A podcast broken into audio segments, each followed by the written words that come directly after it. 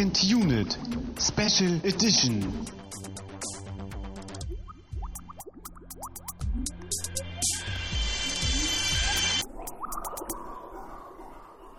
Herzlich willkommen zu einer weiteren Sonderausgabe zum Thema Superman und in Vorbereitung auf für mich schon jetzt den Film des Jahres Man of Steel. Mein Name ist Christian Steiner und ich habe bei mir natürlich wieder meinen Kompagnon und Henchman Tamino Mut. Hallo zusammen und herzlich willkommen zu Second Unit Returns. I see what you did there. Mhm, Man mhm. könnte auch sagen, die Superman Unit. Ja, durchaus. Ich hoffe, ich bin nicht dieser dumme Junge, sondern der richtige Superman. Aber zu dem dummen Jungen kommen wir heute noch. Zu einigen Dummheiten kommen wir heute noch. Ja, es wird, glaube ich, eine Sendung voller Beschwerden und Enttäuschung. Ja, ich bin wirklich enttäuscht von dem Film, obwohl du mich ja schon vorher darauf vorbereitet hast. Ne, Der Film soll nicht so gut sein, auch nicht so den Charme der Alten haben, aber ich bin echt erschüttert. Also wirklich nicht gerührt, erschüttert bin ich. Wir werden. Da, ah, schon wieder eine Anspielung. Ich, Mhm, ja, ich mhm. merke das schon. Du, hast, du bist auf Zack heute. Und wir haben noch nicht mal das Getränk hier äh, aufgemacht. Aber dann geht's, glaube ich, echt los, wenn ich da einen Schluck probiert habe. Wir haben in einer äh, vorherigen Sondersendung uns mit Superman 1 und Superman 2 schon auseinandergesetzt. Die gute alte Zeit in Form der Ende 70er, Anfang 80er haben wir schon eingefangen. Ja, da war auch der liebe Benny hier vom Daily D-Pad. Das Genau. hat Spaß gemacht, mit ihm zu reden, weil er auch so ein leidenschaftlicher Superman-Fan ist, so wie du. Mhm. Und da habt ihr beide mir so ein bisschen erklärt, was ist denn äh, jetzt so toll an Superman, ne? Es war eine lehrreiche Sendung, besonders für dich. Mhm. Mhm. Und jetzt geht es um Superman Returns. Das ist das quasi Reboot, aber irgendwie auch der dritte Teil in einer möglichen Trilogie, aber auf jeden Fall aus dem Jahr 2006. Und über den wollen wir gleich ein wenig und ein wenig ausführlich diskutieren. Aber wir haben natürlich wie immer ein Getränk vor unserer Nase und es passt diesmal auch wieder perfekt zum Thema. Wir hatten letztes Mal ein Root Beer zu Superman und jetzt gibt es einen Energy Drink mit dem Superman-Logo, wie wir in den Trailern zu Man of Steel gelernt haben. Das Zeichen für Hoffnung und in Mhm. unserer Welt ein schlichtes S. Genau. Es ist natürlich reiner Zufall, dass äh, Superman auch mit S anfängt, ne? Das ist natürlich völlig klar. Natürlich. Mhm. Äh, zu dem Getränk noch muss man sagen, das ist aus einem schäbigen 1-Euro-Laden und ich vermute mal, dass die Dose teurer ist und besser schmeckt als der Inhalt. Ja, ähm, allerdings ist es schon ganz schön, weil wir letzte Woche natürlich mit dem Root Beer so ein bisschen die amerikanische Dimension von Superman abgedeckt haben und jetzt heute eher so mit dieser Energie ne, und dieser diesem blank geputzten Äußeren jetzt so die die andere Komponente irgendwie abdecken. Ne? Also es ist doch eigentlich schön, wie wir das machen, oder? Eigenlob Muss man doch jetzt einfach mal sagen. Ne? stinkt nicht. Prost. Ja, ja, ein Euro für so eine Dose ist im Grunde schon recht viel, aber so für Energy Drink Verhältnis ist das gar nicht so viel. Ne? Ich hoffe mal, das schmeckt jetzt nicht so ranzig. Nö, ranzig schmeckt es nicht. Es schmeckt vor allen Dingen so ein bisschen milchig. Und es steht auch drauf, koffeinhaltiges Molkenmischerzeugnis. Mhm. Hat so ein bisschen was von, von Joghurt, ne? So, so, so einen leichten Joghurtgeschmack. Das ist nicht so übertrieben, Ja, Gummibärchen. Das ist schon was anderes. Aber ich finde es gut, muss ich sagen. Ich glaube, das ist der beste Energy Drink, den wir je getrunken haben, würde ich Was sagen. für eine Blasphemie in diesem Hause. Unfassbar, Ich finde es echt lecker. unfassbar. Ja, jetzt weiß ich gar nicht mehr, wie wir jetzt noch über den Film diskutieren sollen, wenn du schon, wenn du schon so falsch beim Getränk liegst. Also du magst es nicht. Naja, ich trinke es. Also wir hatten wirklich Schlimmeres, aber das ist in, meinen, in meinem Munde kein guter Energy Drink. Weil der Gummibärchengeschmack nicht deutlich genug ist. Richtig. Ja, Ich mag aber irgendwie auch diese komischen Molke-Getränke. Da habe ich auch mal so ein paar Sachen getrunken. Ich weiß nicht, wie die heißen, aber das war auch so, so Molke mit Blutorangengeschmack. Finde ich auch lecker. Klingt irgendwie irre, aber irgendwie mag ich das. Naja. Ich glaube, das wird auch das einzige Mal in dieser Sendung sein, dass wir so sehr von den Meinungen her auseinandergehen. Gut, dass wir das jetzt schon abgehakt haben. Jetzt Mhm. äh, vereint in unserer Enttäuschung und Kritik über Superman Returns reden können. Äh, wie schon erwähnt, versucht der Film gleichzeitig ein Reboot zu sein und irgendwie aber auch was Eigenständiges. Wo haben wir das denn schon mal gehört in letzter Zeit? Ja, ich erinnere an Star Trek, ja, traurig an Star Trek. Ich glaube, wir werden auch eine Menge Parallelen zu Star Trek hier ziehen, zu, den, zu dem äh, Star Trek Reboot von J.J. Abrams. Da haben wir ja auch äh, ein Double Feature zu im Archiv. Aber was ich eigentlich noch sagen wollte, man muss ja dazu sagen, dass wir haben jetzt ja den dritten und den vierten Teil der eigentlichen Superman-Reihe ausgeklammert. Ihr habt mich vor ihnen beschützt, könnte man sagen. Ja, ich würde vielleicht sogar noch vermuten, dass du den dritten Teil vielleicht sogar noch einen Tick besser magst jetzt als diesen Returns. Also irgendwann solltest du den vielleicht auch noch mal schauen, ob jetzt hier in dieser Sendung oder nicht. Aber vor dem vierten habe ich selbst Angst. Den habe ich noch nie gesehen. Das ist ja auch so ein richtiges Trash-Ding, ne, wie ich gehört habe. Ja. Also Der soll wirklich so richtig, auf der richtig ganzen Linie sein. gescheitert sein. Ne? Und der hat auch dafür gesorgt, dass diese ganze Serie dann wirklich auf Eis lag. Und ich glaube, Ende der 80er oder so kam der. Ich glaube, so 86, 87 war dieser, dieser äh, Superman 4 Quest for Peace. Und danach war das Thema ausgebrannt. Und Superman hat dann wirklich äh, bis ins Jahr 2006 gebraucht. Also ich glaube, so fast 20 Jahre, bis man dieses, dieses Franchise wieder in, äh, auf die Kinoleinwand holen konnte. Ja, es gab ja noch mal dieses Supergirl-Ding, ne? Das ist doch auch so unglaublich gefloppt, oder? Der kam, glaube ich, auch zu der Zeit raus. Also der, der Supergirl war, glaube ich, und der Quest for Peace, ich glaube, die waren so zur gleichen Zeit und dann war das Thema durch. Dann ging gar nichts mehr.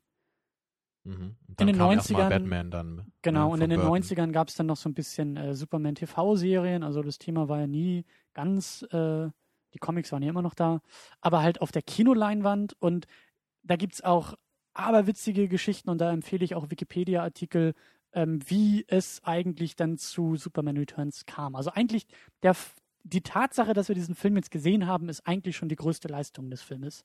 Weil das, es gab mehrere Anläufe und zwischendurch war es ja irgendwie äh, Nicolas Cage im Gespräch und dann gibt es ja das schöne Video von Also Kevin immer wenn ich Smith. das höre, dann, da, ich kann mir einfach nur vorstellen, dass das ein Witz ist. Also wie, wie kann man auch nur mit dem Gedanken spielen, Nicolas Cage als Superman irgendwie zu casten? ich kann mir das schon gut vorstellen. Das passte auch alles so ein bisschen in die Zeit. Was? Naja, Superman hatte in den Comics dann auch längere Haare und ich glaube, die haben auch, also gerade in den Comics Mitte der 90er wurde es sehr abstrus auch schon äh, zum Thema Superman. Er hatte sich irgendwie mal aufgespalten in ein, in, in zwei Energiewesen und er war ja tot und danach ging das, ging das ganze Thema sehr, ja, sehr also steil. du bist da natürlich mehr in der Materie, aber also wenn ich jetzt daran denke, dass Nicolas Cage Superman ist, also da kann ich eher noch George Clooney als Batman akzeptieren, glaube ich. Und das ist halt auch schon nahezu unmöglich für mich. Fassen wir zusammen, wir können Mhm. froh sein, dass es zu diesen ganzen Versuchen nicht gekommen ist und stattdessen Superman Returns, so problematisch wie er ist und auch so enttäuschend und schlecht in manchen Stellen, aber immerhin, naja, es gibt den Film und es hätte wahrscheinlich viel, viel schlechtere geben können.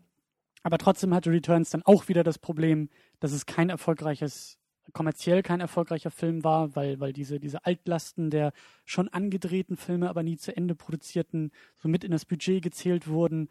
Und ähm, ja, auch der Returns einfach nicht wirklich das schaffen konnte, was das Franchise gebraucht hat. Und da war es auch von vornherein gar keine Frage, dass man das jetzt wieder auf Eis legt. Oder war da dann noch mal eine äh, Vorsetzung, äh, Fortsetzung irgendwie angedacht? Ja, ja, natürlich. Also heutzutage werden ja, werden ja Filme gleich so gemacht, dass du, dass du schon während irgendwie äh, das Reboot im Kino läuft und schon davor das Drehbuch geschrieben wird für den nächsten Ja, Film. ja, das ist klar. Aber, Ja. aber sobald das Einspielergebnis da war, dann hat man das sofort auf Eis gelegt. Oder wurde da richtig konkret schon irgendwie gecastet, bevor das dann abgesagt wurde? Ähm, das soweit nicht, aber ich, ich glaube sogar, dass unter dem Titel Man of Steel, glaube ich, sogar die Fortsetzung schon geplant war. Das, das Mhm. weiß ich jetzt nicht mehr genau, aber eigentlich war so, das war, war, war ich meine, so wie bei Batman, ne? Da hat man auch gesagt, okay, die Verträge werden sowieso gleich für mehrere Filme gemacht und alle hätten auch Bock gehabt, noch, noch einen weiteren zu machen, aber das Publikum hatte einfach keinen Bock drauf. Das Publikum und auch dann die Anzugträger und Chefetagen äh, des Filmstudios haben auch gesagt, nope, das wollen wir so nicht nochmal sehen, weil das einfach nicht erfolgreich genug war. Spannend ist eben, dass parallel dazu äh, Nolan sein Batman-Reboot gemacht hat. Das Batman Returns ist ja, glaube ich, auch von 2005 oder 2006. Begins meinst du vermutlich? Äh, Entschuldigung, ja, Begins. Ja, Ähm, irgendwann so um den Dreh. Ich weiß auch gar nicht. 2005 oder 2006. Mhm. Ja. Eins von den beiden ist es, glaube ich. Und da wissen wir ja alle, dass das ein wenig erfolgreicher war als Superman Returns, besonders dann ja eben nachher Ja. Dark Knight. Durchaus zu Recht. Aber lange Rede, kurzer Sinn. Äh, es gibt Superman Returns und ähm, ja, es gibt ihn.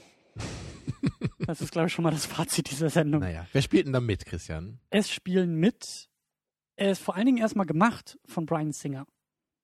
Klar, das natürlich schon mal zu erwähnen. Der hat uns auch die ersten beiden X-Men-Filme äh, beschert. Genau, die besonders mir, glaube ich, sehr gut gefallen. Du magst sie auch, aber ich glaube, ich mag sie sogar noch lieber als du. Ich mag sie auch sehr, sehr gerne. Ich, es gibt andere Comicfilme, die ich lieber mag, Aber also gerade der erste X-Men ist für mich auch einer der besten Comicfilme überhaupt. Ach so, da sind wir uns ja doch einig. Ach schade, Ja. jetzt wollte ich schon auf, dir, äh, auf dich einhacken hier. Naja, kann man nichts machen. Sind wir uns einig? Okay. Ja. Ähm, du kennst allerdings schändlicherweise den The Usual Suspects noch nicht, ne? Das ja äh, im Grunde Brian Singers Durchbruch war. Mhm. Der war, glaube ich, von 96 oder so, äh, Mhm. schon eine Weile her. Und ähm, das wundert mich immer so ein bisschen, dass der in seiner Filmografie so eine so ein ganz anderer Film eigentlich ist. Also sein, sein Durchbruch. Er, er hat davor irgendeinen anderen Film gemacht, den keiner kennt. Aber dieser, dieser Usual Suspects ist ja ein richtiger Crime-Thriller. Also. Und die anderen Filme waren jetzt ja echt ganz viele Comic-Filme und jetzt hat er neuerdings diesen Jack the Giant Slayer gemacht, also auch Ja. was ganz abgedrehtes. Also er ist halt nie wieder zurückgekommen, so diese ähm, quasi bodenständigen, normalen Filme zu machen. Sondern er scheint halt echt dann mit X-Men angefangen zu haben, okay, ich mache jetzt äh, abgedrehte Comic-Fantasy-Sachen und nichts anderes mehr. Ja, Naja, ist schon ungewöhnlich, würde ich sagen, dass jemand wirklich so anfängt, ne, in diesem Crime-Thriller-Bereich und dann halt so aufgeht in dieser Comic-Geschichte. Tja, gut. Zumal man halt auch gar nicht, also ich zumindest kann nicht im geringsten erkennen, dass äh, The Usual Suspects irgendwie Ähnlichkeiten zu X-Men oder späteren Filmen von ihm aufweisen würde. Also nicht im geringsten. Stimmt schon, das ist, das ist aber auch wieder ein eigenes Thema, so Debütfilme, Durchbruch. Ähm, aber stimmt schon, ich meine, Fincher hat, glaube ich, dann ja nie wieder einen Science-Fiction-Film gemacht, oder? Ja, obwohl man, Aber die Handschrift war immer erkennbar in seinen Filmen, das stimmt schon. ich glaube, bei Fincher, da fange ich auch bei Seven erst an zu zählen. Sehr gut, ja. Äh, dann haben wir eine Menge Schauspieler in diesem Film. Wir haben Brandon Routh als Clark Kent und Superman. Der ja wie üblich bei Superman ein unbeschriebenes Blatt war zu dem Zeitpunkt. Genau. Das ja, und macht wie auch Sinn. meinte, wie meinte Rian, äh, nicht, nicht, nicht Rian, jetzt habe ich die beiden schon verwechselt hier. Benny letzte Woche noch, ne? Ihm geht's gut und er macht weiterhin schlechte Filme. Mhm. Ne? Und wir haben auch, und es, es ward nie wieder von ihm gehört, so ungefähr. Also geht mir zumindest so. Ich habe keine Ahnung, ob er nochmal irgendwas gemacht hat. Ich mag ihn aber eigentlich hier in dem Film. Er hat vor allen Dingen diese, diese, diese undankbare Aufgabe, in den Schatten von Christopher Reeve äh, Mhm. gestellt zu werden. Eben weil sich dieser, dieser Film, aber da kommen wir gleich auch noch drauf zu, weil sich dieser Film eben so stark an die alten Filme auch anlehnt und da anknüpft, dass halt Vergleiche äh, auf der Hand liegen und natürlich Routh immer verliert. Ja, aber ich finde es wirklich den Umständen entsprechend eigentlich okay, äh, wie er das hier gelöst hat. Ich finde, er spielt okay. Die, das, das wirkt jetzt nicht so, als wären das zwei völlig unterschiedliche Menschen. Er sieht ja auch wirklich ein bisschen so ähnlich aus wie Christopher Reeve. Also das Ja. im Großen und Ganzen würde ich schon sagen, er ist gut gecastet hier in der Rolle. Sagen wir es mal so, er ist nicht das größte Problem des Films. Nee. Um mal die Messlatte ein wenig nach unten zu korrigieren. Mhm. Dann kommen wir zu einem Problem des Filmes, nämlich Kate Bosworth als Lois Lane, die mir gar nicht gefällt, die mir in allen Ecken und Enden nicht gefällt. Die Schauspielerin ist viel zu jung. Sie glaub, ist sie auch ist- noch schlecht geschrieben. Sie ist, glaube ich, 22, ne, als der Film rauskam oder so. Als er rauskam, war sie, glaube ich, so 23. Lassen, lassen wir mal, sind wir mal, sind wir mal auf ihrer Seite und sagen, sie ist maximal 23, also die Schauspielerin. Ja, und sie sieht, finde ich, eher noch jünger aus. Und alle um sie herum sind, glaube ich, eher so Ende 20 oder in den 30ern. Und sie soll auf einmal Lois Lane darstellen, die wir auch ja aus den alten Filmen kennen, als Genau, er die auch schon einen Pulitzer-Preis gewonnen hat. genau, Mit 22. Ne? die Also, ein Kind hat, das so um die vier, fünf Mhm. Jahre wahrscheinlich alt ist. also vermutlich soll sie im Film ja auch älter sein, aber dann würde ich halt irgendwie keine Schauspielerin nehmen, die halt eher noch jünger aussieht. Also macht für mich irgendwie keinen Sinn, außer das übliche so, ja, die muss natürlich unglaublich heiß aussehen. Und die muss wahrscheinlich irgendwie sechs, sieben, acht Jahre noch jung bleiben, weil wenn die Fortsetzungen kommen, dann muss sie ja immer noch jung sein. Nachher hast du da irgendwie eine 30-Jährige in einem Film, das Ach, geht ja furchtbar. überhaupt nicht, ne? Also wer will sich das denn angucken? Ja, das geht überhaupt nicht. Nee, nee, nee, nee. Lassen wir das mal im Raum stehen. Ich hoffe, dass man Ironie auch durch die Kopfhörer hört. Ähm, dann haben wir Kevin Spacey dabei als Lex Luthor, als Bösewicht. Und das hat mir sehr gut gefallen, als ich das gehört habe zumindest. Da dachte ich gleich, hm, das ist eine coole Sache. Wenn man ihm die Haare abrasiert, dann sieht er echt so ein bisschen so ähnlich aus, sogar wie Gene Hackman. Und er war im Großen und Ganzen auch okay, würde ich sagen, in dem Film. Dennoch hat er mir nicht so gut gefallen wie Gene Hackman. Mhm. Weil der war halt einfach auch noch äh, explosiver damals. Der, der ist noch viel mehr so in diesem Comic-Villain-Ding aufgegangen, fand ich. Das hat mich halt so richtig amüsiert bei den alten Superman-Filmen. Ne? So, er ist Ja. richtig so, haha, so, ich, ich werde meinen geheimen Masterplan durchsetzen. Er hat es richtig genossen. Ne? Und, Ja. und hier kam das auch so stellenweise mal rüber bei Kevin Spacey, aber Also, ne, also von der Leistung her war das halt auch nicht jetzt unbedingt zu vergleichen mit seiner Leistung in Seven oder was auch immer, ne? Oder auch in Usual Suspects war er auf jeden Fall eine Ecke besser. Problematisch Also- finde ich auch in diesem Fall die Art und Weise, wie er geschrieben ist. Da kommen wir Mhm. vielleicht nachher auch noch ein bisschen drauf zu. Dass, dass dieser ganze Ansatz hat, hat, der ganze Film hat irgendwie Schwierigkeiten zu wissen, was er sein will. Will er dunkel sein? Will er, will er eher naiv, märchenhaft wie die alten Ja, Filme es ist sein? so ähnlich wie bei äh, Lois Lanes Charakter. ne? Er ist irgendwie komisch geschrieben und deswegen können die Schauspieler da auch nicht so richtig äh, noch was retten, würde ich sagen. Sie können halt versuchen, noch irgendwie das angemessen zu machen, aber sie können nicht glänzen. Genau, und es gibt zwei Momente, wo er mir richtig gut gefällt. Das sind wirklich nur so ganz, ganz kleine Momente und Details, wo er, ähm, wo er irgendwie so einen so einen Dialog hat mit Lois Lane auf dem Schiff. Er hat sie irgendwie gefangen und dann, also da geht er wirklich in seiner Villenrolle auf und da ist auch so ein bisschen, da hat er Spaß auch beim, beim Spiel, das merkt man, wo er doch dann irgendwie zu ihr so sagt, so von wegen, ja, jetzt kommt wieder deine Stelle, jetzt musst du wieder sagen, was du immer sagst you are crazy. Und dann, nein, nein, nicht das, sondern das andere, was du sonst immer sagst, Superman will stop you. Und dann schreit er sie an, wrong. Und genau das ist so, da kommt so ein bisschen so Wahnsinn durch, aber Spaß auch dabei. Und das verpufft halt, weil er sonst nie wieder so drauf ist. Dann am Ende, wenn es am Ende Äh, Gene nochmal. Hackman hatte das eigentlich die ganze Zeit. Ne? Genau. So, so, so, so ein verschmitztes Grinsen, so ein Augenzwinkern und ganz, ganz viel Spaß bei der Arbeit. Vor allem auch dieser, genau, genau das, dieser Genuss, dieser Supergangster zu sein. Und das ist ja das, was wir auch so gelobt haben an Gene Hackman, ne? dass das so unglaublich gut rüberkam. Ne? Weil es geht ihm ja nicht darum, einfach nur jetzt das Verbrechen zu begehen, sondern er zelebriert das ja richtig. Ja. Und das ähm, kam, glaube ich, hier nicht so richtig durch. Man, also, man konnte das halt nur erkennen, weil man es eben wusste von früher, von Gene, Hack äh, Gene Hackmans Performance. Schade, schade, ein wenig verpufft und ein wenig verfeuert, dieser gute, gute Schauspieler. Dann haben wir noch James Marston dabei als Richard White. Den kennen wir auch aus den X-Men-Filmen. Ja, und, der aus, Cyclops. und außerdem kennen wir den auch aus The Notebook, den wir hier schon mal geschaut haben. Ein ganz anderer Film. Richtig. Und da haben wir, glaube ich, auch schon mal kurz äh, das besprochen. Äh, wir finden das ja sehr amüsant, dass wir halt in, dass wir ihn halt in allen Filmen, die wir halt kennen, ne, also äh, vier Stück sind's jetzt, ne? Und er spielt halt immer diesen komischen, um es ganz flapsig zu sagen, diesen Asshole-Husband. Also er ist immer irgendwie der Freund von irgendeinem so Mädel, aber er ist nie so der Hauptcharakter. Er ist immer nur so der Nebencharakter und, und unser Protagonist will eigentlich immer an die Frau ran, aber er ist halt irgendwie so im Weg. Das ist halt irgendwie seine Rolle. Wobei er ist ja nicht so sehr das Arschloch dabei. Er ist ja jetzt nicht so sehr, das war ja bei The Notebook vielleicht so ein bisschen, aber er ist irgendwie so, er ist so ein bisschen, naja, Ja, Arschloch ist ein bisschen übertrieben gesagt, aber er ist so, so ein bisschen grumpy schon. Oh, er, ist, er, ist- er ist nicht so richtig likable, finde ich. nicht so richtig likable, aber eigentlich hat man eher so das Bedürfnis, ihn mal, ihn mal in den Arm zu nehmen und zu sagen, kann halt nicht jeder irgendwie die Nummer eins sein. Weil bei The Notebook musste er gegen Ryan Gosling antreten. Bei den X-Men-Filmen musste er gegen äh, Hugh Jackman antreten und jetzt muss er auch noch gegen Superman Ja, antreten. der Also da kann doch kein. Mann bestehen. Aber ich, ich stelle mir das halt so cool vor, dann hat er nachher auf seiner Visitenkarte irgendwie schon draufstehen, ne, so hier, für diese Rolle bin ich wie geschaffen. Und ja auch eben, er war ja auch bei Brian Singer in den X-Men-Dinger dabei und dann kommt Brian Singer auf ihn zu und sagt, ich habe die perfekte Rolle für dich. ja, so für Superman Returns. James Marston, die perfekte zweite Geige. ja. Tja, Also ist doch echt traurig, oder? Ja, der arme Mann. Schade. Ähm, aber ich glaube, zu ihm werden wir nachher auch noch ein wenig was zu sagen haben.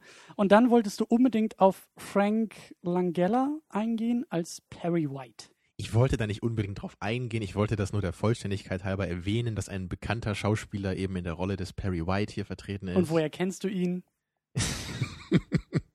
Du willst hier nur in meiner dunklen Vergangenheit rumstochern. Ja, ich kenne ihn äh, aus Masters of the Universe, einem großartigen Film von 87 äh, mit Dolph Lundgren in der Hauptrolle als He-Man. Eine Jugendsünde von mir, die ich aber immer extrem abgefeiert habe damals. Ich weiß nicht, ob der Film immer noch so perfekt halten würde, wenn ich den nochmal gucken würde. Vielleicht nicht. Aber ich habe den als sehr gut in Erinnerung. So. Steile These. Vielleicht Ja. nicht. Ja, wir müssen ja auch nochmal irgendwann diese Hero Turtles Filme angucken. Oh die ja. habe ich nämlich auch als unglaublich cool in Erinnerung und ich kann mir einfach nicht vorstellen, dass die wirklich so gut sind, wie ich das in Erinnerung habe. Also, Das Zehnjährige selbst äh, kann sich eigentlich nur irren. genau, wir Bei müssen mal irgendwann so den Trip in die 80er, 90er machen, so in unsere Jugendzeit. Ja, das stimmt schon. So, aber das war's dann beim Cast, ne? Dann kommen wir auch schon dann gehen die Probleme los und wei- ah, nee, stimmt, wir müssen ja noch ein bisschen auf den Plot eingehen, aber da, da können wir gleich dran anknüpfen, denn äh, wie der Titel schon sagt, Superman kehrt zurück. Ja, er war weg fünf Jahre lang, also in seinem Universum. Er Ja. ist äh, zurück in seine Heimatwelt geflogen, oder zumindest äh, in das, was davon übrig ist. Äh, wie hieß die nochmal, seine Heimatwelt? Krypton. Krypton. Ich denke mal an Kronos. Weißt du, dieser klingonische Mond da aus Star Trek. Ich, mein, mein Kopf ist völlig von Star Trek äh, eingefangen Naja, in letzter aber Zeit. Krypton und Kryptonit kann man Das ist eine Eselsbrücke, ja. Ja. Die, die kann kann man ich sich bauen. empfehlen, ja. Ja, auf jeden Fall muss ich da schon sagen, ich habe das erstmal nicht ganz verstanden. Warum fliegt er zurück, um jetzt wirklich nochmal zu gucken, ob da alles tot ist? Also wurde das richtig erklärt? Da gab es ja einmal so diesen Text, Superman fliegt zurück, da wurde irgend so ein Signal empfangen oder so. Ist Ich mir irgendwie nicht nicht ganz aufgegangen. Und dann fliegt er dahin und dachte, ja, okay, ist wirklich alles kaputt, dann fliege ich mal zurück, das waren schöne fünf Jahre. Äh, oder, oder wie war das? Wir haben die Szene gesehen. Es gibt die, die rausgeschnittene ähm, Szene irgendwie in der Blu-ray Sonderedition, aber eben auch bei, bei YouTube zu finden. Und es passiert einfach nichts. Er fliegt da mit so einem kleinen Raumschiff durch ein Trümmerfeld und Kryptonit schwirrt da rum und er wird schwach, aber kann rechtzeitig fliehen und das war's. Ja, er guckt sich fünf Minuten die Leere an, sagt kein Wort, ist irgendwie auch völlig irrelevant. Äh, ja, und dann geht der Film dann los. Hm. Ja.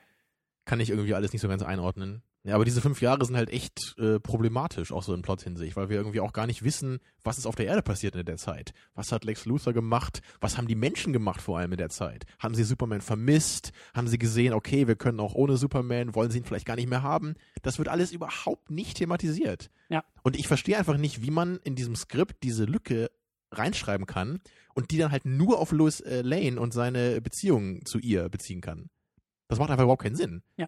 Ne, also ein Großteil des Plots geht es ja da auch wirklich nur darum, ne, wie hat sich deren Beziehung verändert. Lois Lane hat halt eben Cyclops kennengelernt hier. Ich habe seinen, seinen Namen vergessen. Richard. Aber Cyclops Genau. lass ich mal durchgehen. Ja, man weiß, was ich meine, ja. Äh, ja, und, und darum geht's dann auch wirklich unglaublich viel in dem Film. Ne? Immer so dieses Hin und Her, ja, und, und Clark Kent will irgendwie wissen, was, was ist passiert hier mit Lois, weil Clark Kent war ja auch fünf Jahre weg. Hm. Könnte da vielleicht jemand äh, Verdacht schöpfen? Hoffentlich nicht. Natürlich nicht. Er hatte die Brille auf. Richtig. Ähm, ja, du hast schon recht. Ähm, diese ganzen fünf Jahre werden uns auch immer wieder nur erzählt. Es gibt keine, es gibt nichts, was das irgendwie aufgreift, was an, an, an dem wir das irgendwie absehen könnten oder oder naja, das ist halt, das ist halt einfach, es ist halt zu wenig. Es wird immer wieder nur gesagt, du warst fünf Jahre weg. Ich meine, Mhm. gut, man sieht bei Lois Lane natürlich, oh, sie ist verheiratet und sie hat ein Kind, da scheint sich eine Menge geändert zu haben. Aber sonst in der Welt drumherum, sie hat diesen, diesen Text ja geschrieben, diesen Artikel, warum die Welt Superman nicht braucht, was ja eigentlich eine schöne Idee ist, aber irgendwie überhaupt nicht durchkommt. Auch dann, als er denn wieder da ist und sich alle wieder von ihm retten lassen, gibt es auch gar kein Hin und Her, dass vielleicht auch die Welt oder, oder andere ihn ablehnen und sagen, Moment mal, nur weil du jetzt irgendwie nach fünf Jahren wieder meinst, hier auftreten zu dürfen, Genau das, ja. äh, heißt es noch lange nicht, dass wir jetzt wieder Bock darauf haben, dass du uns hier irgendwie die, die Kartoffeln aus, aus dem Ofen holst, sondern lass das mal schön uns alleine machen. Wir haben fünf Jahre ohne dich hier irgendwie zurechtgefunden und Kriege geführt und alles Mögliche gemacht. Wir, wir, wir brauchen dich nicht mehr. Ja. Oder das, das andere Extrem, dass sie sagen, wie konntest du das tun? Wir, wir haben ja die Hölle durchlebt ohne dich. Mhm. Also, also diese, diese ganzen Fragen, die stellt man sich ja als Zuschauer auch. Und zusammenfassend kann man eben sagen, wir bekommen überhaupt kein Gefühl für diese vergangene Zeit. Das Ja. wird einfach gesagt und dann müssen wir jetzt das hinnehmen. Und mein Riesenproblem bei der ganzen Sache ist, dass ich ihm oder meiner Idee von, von Superman das gar nicht erst abkauf. Klar, das macht schon Sinn aus seiner persönlichen Perspektive, aus, aus dieser, aus dieser, ja, aus dieser emotionalen Geschichte, ja, der, der, der ausgestoßene Sohn, der in die Heimat zurückkehren will, die es aber gar nicht mehr gibt. Da ist schon, da ist Potenzial. Da hätte aber ein bisschen mehr kommen müssen. Da hätte vielleicht irgendwie ein Signal, oh mein Gott, lebt mein Vater vielleicht noch? Also irgendein Antrieb. Nicht einfach nur, ich guck mal, ob da wirklich alle tot sind. Das war mir ein bisschen zu wenig da. Genau, und vor allen Dingen auch der von dir äh, angesprochene Antrieb oder diese Motivation kann der Film halt gar nicht irgendwie aufbringen, weil er ja schon zurückkommt. Und wenn wir ihn anknüpfen an die alten Filme, dann macht das gar keinen Sinn, weil die alten Filme gar keine Indizien gegeben haben, dass Superman und Clark Kent wirklich so eine so eine, wie soll man sagen, so eine ernste Figur ist, sondern wir haben ja immer wieder gesagt, das ist sehr märchenhaft und, und sehr leicht und sehr Mhm. naiv und diese Naivität deckt sich jetzt nicht auf einmal mit diesem, mit diesem ernsten Kern des verlassenen Sohnes, der seine Wurzeln irgendwie äh, ergründen ja. muss. Das macht keinen Sinn und der Film selbst schafft es dann auch danach nicht irgendwie konstruktiv damit um, umzugehen. Es ist ja nicht so, Richtig. dass ihn das jetzt sichtbar beeinträchtigt oder dass es auf einmal irgendwie aufgegriffen wird, sondern das passierte einfach. Es fühlt sich echt nur so weg. an, als, als muss dieser Konflikt irgendwie kommen, damit man eben mit Lois Lane da irgendwie ein bisschen was machen kann Mhm. mit den beiden Personen. Mhm. Aber wir sollten nochmal den Plot, glaube ich, abrunden hier, ne? weil das war Ja. jetzt nur der, nur die Ausgangsposition. Ja, und der restliche Plot ist eigentlich äh, ziemlich ähnlich, wie das auch beim ersten Superman-Film der Fall war. Ne? Also äh, Lex Luthor hat, sein, hat seinen geme äh, gemeinen Masterplan und er will, was ich auch richtig ätzend fand, er will genau das gleiche nochmal machen, was er im ersten Film damals gemacht hat. Nicht genau das gleiche. Ah, er hat ja. dazugelernt, er will die Kristalle aus der Festung der Einsamkeit benutzen, um neues Land zu erschaffen. Ja, auf jeden Fall will er halt wieder irgendwie Land versinken lassen, um selber neues Land dann verkaufen zu können, was genau der gleiche Plan war, den er im ersten Teil hatte. Und als ich das gemerkt habe, habe ich echt laut aufgestöhnt hier, weil das halt so öde einfach ist, das nochmal zu machen. Denkt euch doch mal irgendwas anderes aus da. Leute, ihr kriegt Geld dafür in Hollywood. Ja. Unglaublich. Aber Naja, da sind wir auch schon, da sind wir, oder willst du noch weiter den, den Plot beschreiben? Ja, im Großen und Ganzen ist es das natürlich. Ne? Am Ende kommt noch mal kurz Kryptonit vorbei, das, was, was auch genauso eingesetzt war wie im ersten Teil. Es gibt im- im Grunde auch nur eine einzige Szene, da kommt dann Kryptonit, er, er wirkt fast am Boden, schafft es dann doch wieder, äh, das kurz abzulegen und die Sache ist gegessen irgendwie. Mhm. Das ist wieder, ich brauche das nicht, dann lass es doch gleich ganz weg, das Kryptonit. Entweder mach es zu einem richtigen Plotpoint, ja, oder lass es ganz weg, aber nicht so, ja, das muss ja auch noch mal kurz kommen hier, weil es in den Comics vorkommt. Mhm. Fand ich irgendwie schade. Ja, und am Ende ist natürlich äh, die Welt gerettet, diesmal ohne Zeitreisen sogar. Ähm, Richtig, Immerhin. immerhin. Aber es stellt sich auch noch heraus, dass Superman einen Sohn hat. Denn Lo das Kind Ja. von Lois Lane ist nicht das Kind von ihr und Richard, sondern anscheinend irgendwie von Superman und Lois Lane. Das war der nervige Junge, den ich am Anfang der Sendung schon mal so Foreshadowing-mäßig äh, erwähnt habe. Ein riesengroßes Problem in dem Film. Und das fängt ja auf so einer ganz grundlegenden logischen Ebene schon an, äh, weil ich halt als Zuschauer auch äh, perfekterweise eigentlich nicht verstanden habe, wie das der Sohn von Superman sein kann. Weil ja der zweite Film äh, damit endet, dass Lois Lane ja vergessen hat, ne, dass er, äh, nee, dass sie was mit Superman hatte. Ne, also wir Ja. haben, es gab ja diese beiden End Endmöglichkeiten. In der einen Variante küsst er sie ja, dass sie das alles vergisst, und in der, anderen äh, Variante dreht er irgendwie die Zeit zurück. Auf jeden Fall am Ende ist, ist die Ausgangsposition irgendwie wiederhergestellt, ne, dass sich halt, dass halt sie nicht weiß, wer Superman ist. Aber wenn sie jetzt plötzlich ein Kind hat mit Superkräften, könnte sie dann nicht vielleicht auf die Idee kommen, ne, von wem dieses Kind sein könnte? Naja, man muss dazu sagen, es wird ja nur erstmal in dem Film angedeutet. Es gibt so ein paar Schlüsselmomente, wo sich die Kräfte zu zeigen scheinen. Aber es stimmt schon. Also, das, das ist dann wieder das Problem, wie Lois Lane geschrieben ist. Sie nimmt das in dem Film einfach nur so hin. Sie, sie, sie puzzelt das, das, das ganze Ding jetzt zusammen und checkt, okay, irgendwas ist mit dem Jungen und hä, er scheint dann irgendwie doch die Kräfte zu haben und irgendwie weiß er, wo Superman irgendwie da in einem Ozean liegt und sie merkt schon, irgendwas, irgendwas passt nicht so ganz mit dem Jungen, macht sich natürlich einen Reim drauf und vermutet, dass Superman der Vater ist, aber das ist dann anscheinend einfach so, so wie du sagst. Eigentlich müsste mit ihrem Wissensstand Superman sie vergewaltigt haben. Ja, so ungefähr, weil sie kann sich ja nicht daran erinnern. Richtig. Ne? Also zumindest müsste da mal irgendwie Gesprächsbedarf aufkommen, ja? also, und nicht einfach so, ja, dann hat mein Kind wohl Superkräfte jetzt, ne? So be it. Ja. Also das ging für mich überhaupt nicht. Aber Und äh, ich muss dazu auch noch sagen, ich, ich wusste auch gar nicht, dass das jetzt, äh, auch bei den alten Filmen, dass die beiden echt so eine enge Beziehung hatten. Du Also hast ich- gesehen, wie die beiden zusammen in der Festung der Einsamkeit aufgewacht sind.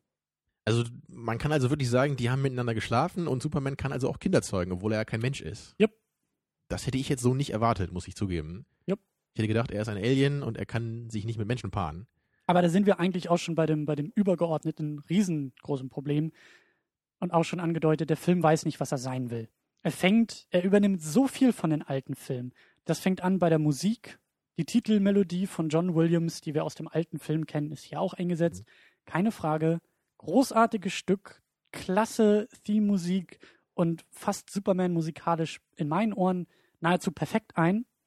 Aber die wurde einfach übernommen. Wir haben dieses Intro, was auch mit diesen, mit diesen Buchstaben, die so in den, in den Bildschirm Ja. fliegen. Also das sieht ja echt genauso aus wie bei den alten Filmen. Ja. Ne? Also das ist nicht mal nur eine Hommage, das ist wirklich übernommen, damit man echt erkennt, okay, der Film soll dazugehören. Und das ist so, das ist halt dieses riesengroße Problem, dass der Film sich nicht eindeutig positioniert. Er sagt nicht eindeutig, ich bin die Fortsetzung des zweiten Teils. Und er sagt auch nicht eindeutig, ich bin was Eigenständiges. Er versucht irgendwas dazwischen zu sein. Und das macht riesengroße Probleme auf, nämlich genau das, was du gerade gesagt hast. Dieses, das kam nicht so ganz deutlich rüber in den, in den alten Filmen. Aber es scheint jetzt so zu sein, dass das der, die Grundlage dafür ist, dass Superman einen Sohn hat. Dann wieder das Problem mit Lois Lane, die so jung aussieht, dass sie vermutlich 18 hätte sein müssen in diesem neuen Film-Universum. Und das macht das Ganze Ja, mit dann. 18 schwanger von Superman. Ne? Ja, das, Das, klingt echt wie so eine, wie so eine Schlagzeile in der, in der Zeitung. Ja, sehr, sehr grenzwertig. Und vor allen Dingen, das sind auch immer so Kleinigkeiten, so kleine Indizien. Ähm, der, der Richard konfrontiert Lois Lane ja mit dem Titel, also mit, mit diesem Artikel, den sie geschrieben hat, äh, ich habe die Nacht mit Superman verbracht. Und das ist eben genau der Artikel aus dem, aus dem ersten Film. Da, da scheint es ja eine Fortführung zu geben, dass dieser Artikel, also dass das ein Anknüpfpunkt ist, der quasi so mitgenommen wird in diesen neuen Film. Aber andere Aspekte werden halt nicht mit übernommen. Ähm, und das macht das alles irgendwie, also di- di- diesen, diesen Film, wir hatten schon riesengroße Probleme bei Star Trek irgendwie so auf einen Nenner zu kommen, aber hier ist es wirklich unmöglich, weil du immer nur selektiv sagen kannst, ja, das ist aus dem alten Film. Und wenn du dann ein Problem aufdeckst, dann kannst du aber sagen, nein, das will es ja nicht, das ist ja nicht aus dem alten Film. Hier können wir uns nicht mal Furchtbar. irgendwie über so eine Paralleluniversumsschiene dann auf einem anderen Level darüber streiten, ne? sondern hier ist es echt so, es passt einfach nicht zusammen. Genau. Wir haben ja einmal die, die märchenhaften, äh, einfachen alten Filme, die auch ihren Charme haben dadurch, ja gerade ihren Charme haben, und dann plötzlich den quasi dritten Teil einer Trilogie, der ganz anders plötzlich umgeht mit dieser Atmosphäre. Und vor allen Dingen auch, äh, wie du auch angemerkt hattest, bei der Sichtung ein ganz, eine, eine etwas eigene Stimmung versucht auch zu erzeugen. Es ist alles ein bisschen dunkler als sonst und alles ein Ja, bisschen das mehr. meinte ich gerade. Ne? Es ist ja Emo trifft ganz gut. Ne? Alle- Allein sein Kostüm sieht ja auch ganz anders aus plötzlich. Ne? Es sind die- diese diese bisschen verwaschenen Farben. Ne? Es ist Ja. eher so ein so ein Purpurton, so ein bisschen dunkleres, gesetzteres Rot. Und äh, früher war es ja immer so dieses leuchtende Rot. Ne? So dieses, was ich auch toll finde, so dieses glänzende, strahlende. Das ist ja Superman auch. Und jetzt geht's ja schon eher in diese Richtung. Es wird ein bisschen dunkler. Es soll ja wohl irgendwie auch ein bisschen realistischer sein dann. So in dem ganzen Setting. Mhm. Aber das, äh, ja, da wollen wir am Ende auch nochmal drauf eingehen. So, ich, ich verstehe einfach auch nicht, warum man nicht einfach gesagt hat, wir machen einen Reboot. Es sind 28 Jahre vergangen, 2006, ja, also zu, zum Zeitpunkt des Erscheinens des Films. Also zwischen dem zweiten Teil und dem Returns sozusagen. Genau, also da, wo der Film ansetzen soll, ja. ja. Nee, also äh, zum, der erste Teil kam ja 78 und Ja. dann 2006 kam der andere. Also 28 Jahre später Also 26 nach dem zweiten Teil ungefähr. Genau, aber man hätte ja auch sagen können, okay, wir machen jetzt 28 Jahre nach dem ersten Teil ein Reboot. Ich meine, bei Spider-Man hat man irgendwie 10 Jahre gewartet und dachte man, okay, wir sind äh, reif dafür. Und Sagen bei wir es mal Superman hat man so, seit 28 Jahren nicht getraut, das zu machen. sagen wir es mal so, es ist, es ist, es ist eine ganze Generation vergangen. Du kannst halt eben nicht davon ausgehen, dass die Leute, die 2006 im Kino sitzen, um sich Superman Returns anzugucken, jemals diese beiden Filme oder überhaupt die alten Filme gesehen haben, weil sie wahrscheinlich unter Umständen viel zu jung sein werden. Aber das nur am Rande, da hast du recht, da wollen wir am Ende nochmal drauf eingehen. Es gibt aber doch ein paar Highlights für mich in dem Film und die lassen sich an zwei Fingern abzählen und das werden wir jetzt auch tun Mhm. ein riesengroßes Highlight und für mich auch eigentlich das, worauf ich mich gefreut habe. Ein Superman im Jahr 2006, ein moderner Superman mit modernen Computereffekten. Also mit neuen Möglichkeiten für Action-Szenen. Ja. Ja, nicht nur dieses äh, Charmante, was man früher hatte, so er muss natürlich immer die Hand hochhalten, damit das Seil ihn irgendwie aus dem Bild ziehen kann. Ne, Sondern jetzt kann es wirklich mal, er kann in den Weltraum fliegen, das Flugzeug stürzt ab, er kann es retten. Genau. Das ist jetzt endlich möglich zu inszen- inszenieren. Ne? und das von dir erwähnte Flugzeug ist für mich, das ist auch wirklich so eine Szene, die schaue ich mir so alle paar Wochen und Monate gerne auf YouTube an, wenn sie mir wieder in den Kopf steigt und ich mir denke, ach, großartige Szene und dann gucke ich die und dann ist für mich das Thema wieder erledigt. Also das ist für mich, also ich bin glücklich, dass es den Film gibt für diese fünf bis acht Minuten, die ich ab und an mal auf YouTube mir anschaue. Und es ist halt die Szene, wo ein, ein Space Shuttle ins All starten soll, aber angekoppelt ist an einem Flugzeug. Ich glaube, ich glaube, dieses Verfahren gibt es auch wirklich, dass, Mhm. dass so auch Space Shuttles äh, ins All starten. Die koppeln sich dann ab und müssen halt nicht irgendwie vom Boden aus quasi äh, ins All fliegen. Das geht schief Und dieses Space Shuttle, was immer noch angekoppelt ist, aber die Turbinen zündet, zieht halt dieses Flugzeug mit sich mit. In dem Flugzeug ist natürlich die Reporterin Lois Lane. Und das ist das erste Mal, dass Superman nach den fünf Jahren wieder auftritt und sein Ding durchzieht. Und die Szene ist für mich, was Action angeht und, und, und ja, Begeisterungsstürme angeht, das ist, das ist perfekt. Das ist wirklich gut, aber das ist auch eigentlich die einzige Szene im ganzen Film, die so gut funktioniert. Würde ich auch sagen. Das ist natürlich schon schöne Action einfach, ähm, obwohl ich auch sagen muss, mir gibt das, glaube ich, nicht ganz so viel wie dir, einfach weil mich diese Animationen so rauswerfen. Mhm. Ne, Das ist natürlich was, das war halt damals halt noch so, es ist heute immer noch so. Die Animationen sehen einfach noch nicht echt aus. Man merkt immer von, an manchen Bewegungen oder halt einfach auch an diesem Sterilen, was ja oft durchkommt, das ist einfach nicht echt gerade. Ja. Und ich weiß auch noch, als wir hier den ersten Spider-Man besprochen haben, haben wir das beide auch äh, ganz traurig kritisiert, weil wir den Film eigentlich auch be- beide sehr gerne mochten, aber uns diese Animation da auch so rausgeworfen haben. Und der, der erste äh, Spider-Man ist, glaube ich, von 2002, ja? Mhm. also noch vier Jahre früher. Und ganz so schlimm ist es hier auch nicht mehr. Die Animationen sind schon besser geworden, aber ich erkenne das schon immer und immer wieder so, okay, da ist Superman natürlich wieder animiert, da ist das Flugzeug animiert, ne, die Explosionen kommen aus dem Computer. Das macht trotzdem noch Spaß, aber das hat für mich dadurch irgendwie keinen Charme mehr. Mhm. Und, und das haben halt die Alten so im ganz krassen Gegensatz. Da sieht man halt immer total deutlich, auch äh, wie das halt irgendwie gemacht wurde, mal mit, mit den Seilen so ungefähr, ne? dass man die so dann leicht kaschieren musste. Aber es hat irgendwie Charme. Es war irgendwie auch so visionär noch. Ne? Und man muss ja auch bedenken, es war 78, da gab es ja sowas noch gar nicht. Ne? Und wie du auch sagtest letztes Mal, die Tagline war damals so, You will actually believe a man can fly. Ne? Was natürlich total naiv ist aus heutiger Sicht. Aber es, der Film verkörpert so diese eigene ähm, Ausstrahlung dabei. So, er, er- er will richtig äh, so verzaubern. Ne? Und das geht ja heute total verloren durch dieses Actionfeuerwerk, was wir ja auch an jeder Straßenecke geliefert bekommen heutzutage. Ja, das stimmt schon. Da hast du schon recht. Ne, Deswegen Grad- ist der Film halt nicht mehr so herausragend, so besonders in dieser Hinsicht, wie das halt der alte Superman noch war. Ja. Und das ist halt schon ein bisschen schade.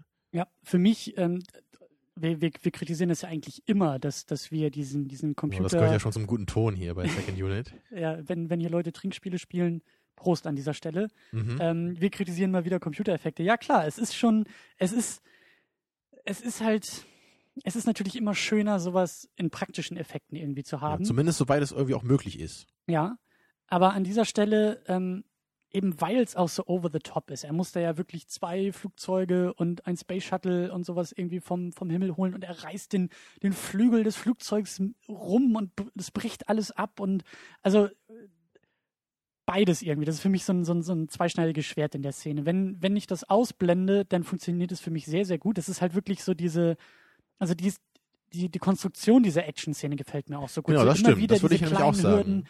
Aber du hast schon recht. Man, man äh, sieht halt auch gut, was passiert. Das ist nicht jetzt so unglaublich hektisch geschnitten. Ja. Das ist schon okay gemacht, ne? Aber es, es ging halt auch einfach nicht besser von der Animation. Ja, das stimmt schon. Aber ich bin erstmal froh, dass, dass äh, zumindest in dieser Szene äh, die, die Drahtseile aus den alten Filmen äh, eingemottet sind. Aber du hast schon recht. Generell in einem Film fehlt dieser Charme. Auch in Ja. dieser Szene. Aber die zweite Szene, die mir gut gefällt, aber auch wieder in sich problematisch ist, äh, dieser, dieser Bankraub. Superman hört, dass mal wieder die etwas naiven Gangster eine Bank überfallen, aber ein wenig mehr ausgerüstet sind als vielleicht noch in den 70ern und 80ern, nämlich mit einer Gatling Gun auf dem Dach der Bank stehen und da irgendwie auf Polizisten schießen. Und Mhm. Superman kommt dann halt auch wieder schön konstruiert. Wirklich so die, die, die, der Aufbau dieser Szene ist wirklich sehr, sehr schön, wie halt diese Gatling Gun auf zwei Polizisten gerichtet wird und der Gangster abdrückt und es in Zeitlupe die Kugeln sich lösen, aber Superman schneller als die Kugeln an ihnen vorbeifliegt, sich dazwischen stellt und die Kugeln natürlich an ihm abprallen. Und dieser Gangster ist natürlich wütend, Mhm. stellt sich vor Superman mit seiner, mit seiner äh, Pistole und schießt ihm ins Auge. Und wir Ja. fliegen so ein bisschen mit der Kugel mit und diese Kugel prallt natürlich am Augapfel von Superman ab. Genau. Das war, glaube ich, auch meine liebste Szene in diesem Film, da das einfach so unglaublich cool ist, wie er halt einfach natürlich auf ihn zuschreitet, ruhig bleibt, sein Gesicht äh, verzieht sich überhaupt nicht, die äh, Patronen ja prallen von ihm ab in alle Richtungen und selbst diese Kugel fliegt in sein Auge und er blinzelt nicht mal, ja. Und Genau. Die, und, und die Kugel zer, zerspringt an seiner Pupille. Das ist natürlich unglaublich cool. Und das ist in Kombination mit dieser Flugzeugszene davor, das sind für mich so zwei Szenen, bei denen ich sage, die sind schön, weil sie nur heute so möglich sind. Zumindest in meinen unwissenden Augen. Ja, also das mit der Zeitlupe natürlich, das geht halt nicht anders. Ne? Das muss man animieren. Da würde ich auch sagen, das ist okay. Das ist Aber ja auch bei diese Kugel, die da an seinem Auge abprallt und so. Genau sowas, ne? Da würde ich halt sagen, das ist okay, das geht nicht anders. Ich muss aber sagen, in der Szene ein bisschen vorher, als dieser Gangster dann mit dieser Gatling Gun vom Dach auf diese Polizeiwagen schießt, Mhm. da hätte ich mir zum Beispiel gewünscht, nehmt echte Autos, nehmt echte Explosionen, das geht. Und da sie muss ich, nicht? da muss ich zum Beispiel denken an ähm, Terminator 2. Da gibt's ja auch so eine Szene, wo der gute Arnold, ne, der Terminator, dann oben steht, an so einem Haus, auch mit so einer an dieser mit so einem Stelle. Granatwerfer. Ne, und da, da zerlegt er ja auch so ein paar Polizisten, aber er, er bringt sie nicht um, ne? Darf er ja nicht mehr, hat John Connor ihm verboten. Ja. Aber da jagt er auch so einen Haufen Polizeiautos in die Luft. Und das ist ja auch alles mit echten praktischen Effekten noch gemacht worden damals, ne? Also da konnte der gute Cameron das ja noch. Ja. Und das hätte ich mir halt auch gewünscht. Da hätte ich mir gedacht, Mensch, da kann man auch mal echte Autos in die Luft springen, da kann man sich mal ein Beispiel an Nolan nehmen, ne? Und auch nochmal ab und zu mal die echten Effekte rauskramen, wenn es denn auch geht. Ja. So, aber genug jetzt zu dem äh, Action-Thema hier, da haben wir schon genug drüber äh, gejammert. Stimmt schon, aber eine Szene möchte ich trotzdem noch rausgreifen. Und das ist die Nummer äh, eher am Ende, wo Superman dieses sinkende Boot aus dem Ozean holt. Mhm. Was halt auch wieder auch so, ein- so ein bisschen Mischung aus praktischen und digitalen Effekten ist. Denn das sieht also wie dies, dieser Moment, wie er sich aus dem Wasser mit diesem Boot erhebt, sieht schon praktisch gemacht aus. Zumindest diese, dieser, dieser kurze Moment, wo er an die Wasseroberfläche kommt.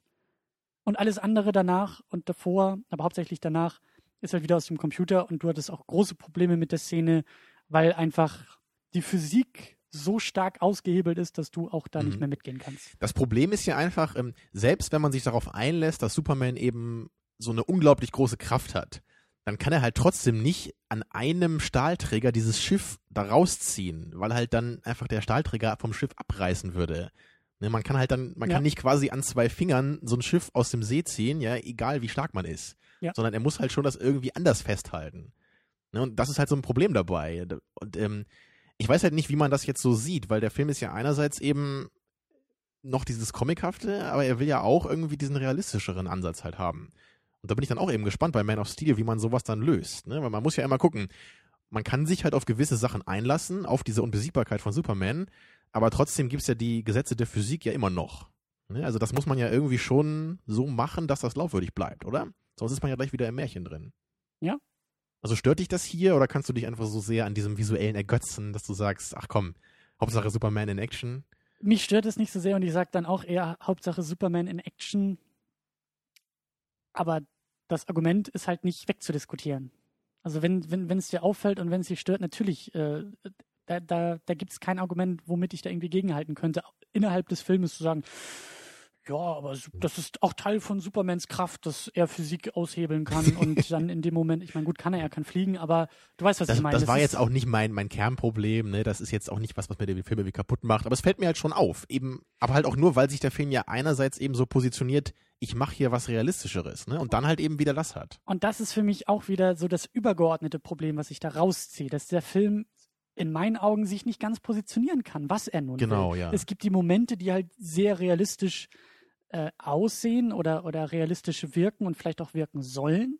Und dann eher so ein naives Spiel und so, so, Ja, vor allem auch die Charaktermomente. Ne? Man, Genau. man versucht ja wirklich jetzt eben auch Superman ein bisschen als Charakter zu schreiben und seine Beziehung zu Lois Lane ein bisschen als Konflikt sogar zu benutzen. Ja.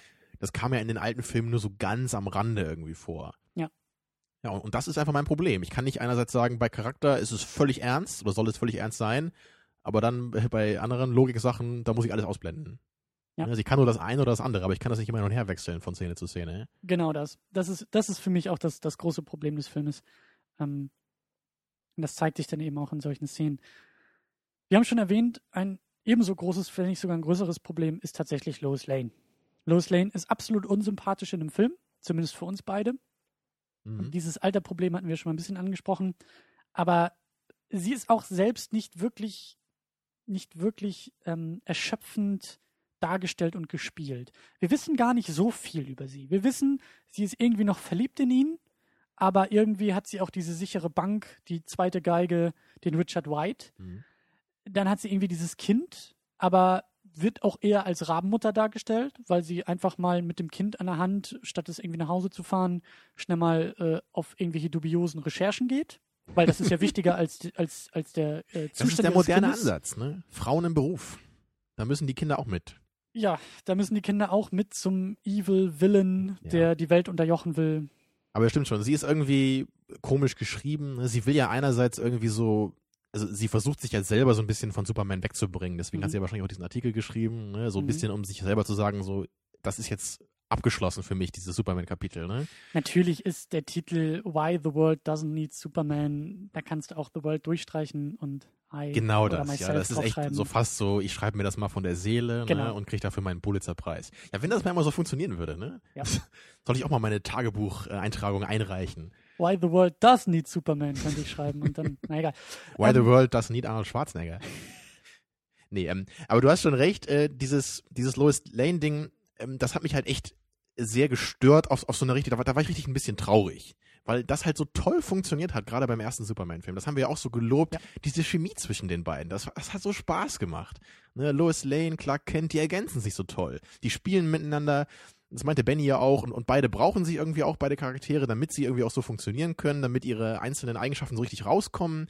Und das war jetzt hier richtig weg. Das war einfach so, so Clark Kent äh, war ganz blass einfach nur und Lois Lane war irgendwie unsympathisch. Ne? Sie, Ja. sie soll ja eher so die starke Frau sein, aber sie wirkte eher wie die anstrengende, nervige Frau. Und das hat hat für mich überhaupt nicht funktioniert. Das hat ganz viel kaputt gemacht. Ja, vor allen Dingen, ähm, ihre Stärke war auch irgendwie, die kam nicht wirklich durch. Das war ja das Schöne in dem ersten Teil, wo wir doch diese, diese richtig schöne Szene hatten, wo der böse Gangster äh, in, der, in der Seitengasse sie und Clark Kent mit dem Revolver bedroht. Genau, der Handtaschengangster so, ja. Er will die Handtasche von ihr und man merkt, sie lässt sich das nicht gefallen und Clark Kent spielt seine Rolle perfekt als, als der, der, der Schüchterne und als der Ängstliche und das hatten wir ja schon in der Folge auch durchgekaut. Eine perfekte Szene und so eine Szene mit so einem Effekt, mit so einer Wirkung gibt es hier in diesem Film nicht. Die beiden, wie du gesagt hast, jedes Mal, wenn sie zusammen in einer Szene sind, also Clark Kent und Lois Lane, Kent ist irgendwie die ganze Zeit nur dabei, äh, ein Gesicht zu verziehen mit dem Subtext, oh, ich bin so traurig, weil Lois Lane hat jetzt einen anderen. Und Ja. sie ist in Nur weil ich Szene, fünf Jahre weg war. Ne? So, hm. Genau, Und er hat anscheinend nicht mal Tschüss gesagt. genau. Und sie ist dann Also, irgendwie naja. auch nur, äh, oh, ich bin so stark und unabhängig und äh, aber irgendwie auch nicht so wirklich glücklich. Und sobald Superman dann auf den Plan tritt und Lois Lane auf den Plan, zusammen in derselben Szene, ähm, gibt es da auch nicht wirklich was. Das auch, auch so, hatten wir auch in der ersten Sendung so, dieses leicht unsichere Hin und Her der beiden, diese Verliebtheit. Ich meine, gut, jetzt bei Returns ist es natürlich eine andere, ein anderer Punkt in ihrer Geschichte, aber da kommt nichts glaubhaft rüber. Ja, man hat das ja auch teilweise versucht hier, ne? Auch so ein paar Momente, wo sie sich dann so begrüßen wollen, da, da weiß sie nicht so, okay, gebe ich ihm jetzt die Hand, umarme ich ihn, also da wollte man schon sowas machen. Aber das wirkte irgendwie einfach für mich sehr geschrieben. Also ich weiß auch gar nicht genau, woran das jetzt liegt, aber ich habe irgendwie nie das Gefühl gehabt, dass das echte Leute sind, die hier miteinander reden. Und das hatte ich echt sogar eher noch bei dem alten Superman, ne? Also obwohl das ja echt das ganze Märchenhafte noch eher ist. Ich hatte eher das Gefühl, dass ich die Leute da ernst nehmen kann. Und hier war es irgendwie so, hm, ich weiß auch nicht. Ich, ich weiß auch nicht, also die waren jetzt auch nicht so schlecht gespielt, dass das daran lag. Das, das muss irgendwie einfach an den Dialogen gelegen haben, einfach an diesem Charakter, wie der geschrieben ist. Ich finde, das ist so eine, so eine ganze Mischung. Das ist irgendwie, also die fehlende Chemie mache ich auch bei den ja, aber das stimmt, die, bisschen die, fest. diese Mischung. Oder da denke ich auch gerade noch hier, diese eine Szene, wo ähm, Superman ja das Flugzeug rettet. Und danach fällt natürlich Louis Lane dann in Ohnmacht, so theatralisch, was ich halt auch irgendwie total peinlich finde, weil natürlich immer die Frauen in Ohnmacht fallen müssen, weil sie ja so schwach und zerbrechlich sind. Mhm. Und in anderen Szenen, da ist sie dann halt natürlich wieder die, die taffe Frau, äh, die dann immer die Zigarette in die Hand nimmt. So, Ich, ich, ich weiß nicht, das hat für mich irgendwie auch nicht so richtig zusammengepasst dann. Sie hätte auch einfach selbstbewusster und auch ein bisschen, ein bisschen stärker rüberkommen müssen. Ja, man, man kann halt auch stark sein, ohne unsympathisch zu wirken Ja, dabei. Ja, und man kann immer noch verletzlich dabei sein, aber menschlich halt. genau, aber sie war irgendwie nichts und sollte, glaube ich, alles gleichzeitig sein. Ja, dann haben wir noch ein paar andere eher Nebencharaktere, die wir jetzt auch gar nicht so sehr im Cast, glaube ich, erwähnt hatten. Aber du möchtest dann noch über so ein paar, über so ein paar Leute sprechen. Du hast Probleme gehabt mit den Handlangern von Lex Luthor. Ja, das nur am Rande. Ich, ich finde es immer ein bisschen schade, wenn, wenn der Bösewicht halt so diese Handlanger hat, diese Henchmen, die aber irgendwie gar nicht zur Geltung kommen. Und, und gerade beim ersten Superman-Film, da gab es ja diesen einen lustigen Typen, wie hieß er nochmal? Otis. Hier? Otis, genau. Der, war, der hatte auch immer so einen lustigen Spruch gehabt, war so ein bisschen der Comic Relief. Auch so ein bisschen der depperte Handlanger, Genau, das der war so gar der- nicht wusste, was, was genau, da der, ist. der kleine Gangster, der so Lex Luthor sein Brötchen und seine Zeitung holen darf. Aber das war halt immer, hat auch mal Spaß gemacht. So, er war irgendwie sympathisch, ich habe ihn gerne gesehen und er, Ja. er ist auch im Gedächtnis geblieben. Ja. Aber jetzt hatte Lex Luthor irgendwie vier oder fünf von diesen Henchmen, die haben, glaube ich, fast nicht mal ein Wort gesagt so in dem Film. Sie haben- gucken ab und zu mal schief. Ne? Haben schön auf Superman eingeprügelt. Ja, am Ende. Da hat der eine seine Jacke ausgezogen und mal ordentlich auf Superman eingetreten, wahrscheinlich weil er dafür bezahlt wird. Keine Mhm. Ahnung. Und äh, das ist mir irgendwie zu wenig. Also wenn ich diese Leute da sehe, gerade wenn es echt so vier, fünf Leute sind, dann, dann gibt denen doch irgendwie ein paar Lines, gibt denen ein bisschen Persönlichkeit. Der Film ist irgendwie zweieinhalb Stunden lang oder so. Ne? Also da, da wäre Raum dafür gewesen, auch mal fünf bis zehn Minuten für diese Leute aufzuwenden. Ja. Und das Übliche, das wollte ich äh, letztes Mal auch schon sagen, habe ich gar nicht mehr dran gedacht, dieser ähm, Perry White, ne? hier von Frank Langella gespielt, dieser, dieser Charakter einfach, dieser, dieser Zeitungschef. Das ist halt echt so, also wenn man so einen Film jetzt wirklich mal realistisch machen möchte oder in die heutige Zeit transferiert, dann, dann, dann bitte entferne man sich doch von diesem krassen, äh, karikierten Zeitungsboss, der halt immer genau der gleiche Typ ist. Genau wie bei Spider-Man, ne? so, ich will die Fotos von Spider-Man, so, ich will die Schlagzeile zu Superman. Ne? Und, und er ist immer im Stress und raucht am besten seine dicke Zigarre und pöbelt alle nur an und ist immer ne, genervt. Also das, das ist doch kein echter Mensch, ja. Also so, ein, so einen mag es ja vielleicht geben, aber es können doch nicht alle Zeitungschefs auf, das, auf dieser Welt wirklich genau so sein, oder? Oder doch? Ich weiß nicht. Ich kenne keinen davon. Aber es, das, das wirft mich halt raus. Weißt du? Ja. Das, sind, das sind so Kleinigkeiten. Entweder mach es realistisch oder mach es comichaft. Ne? Ja.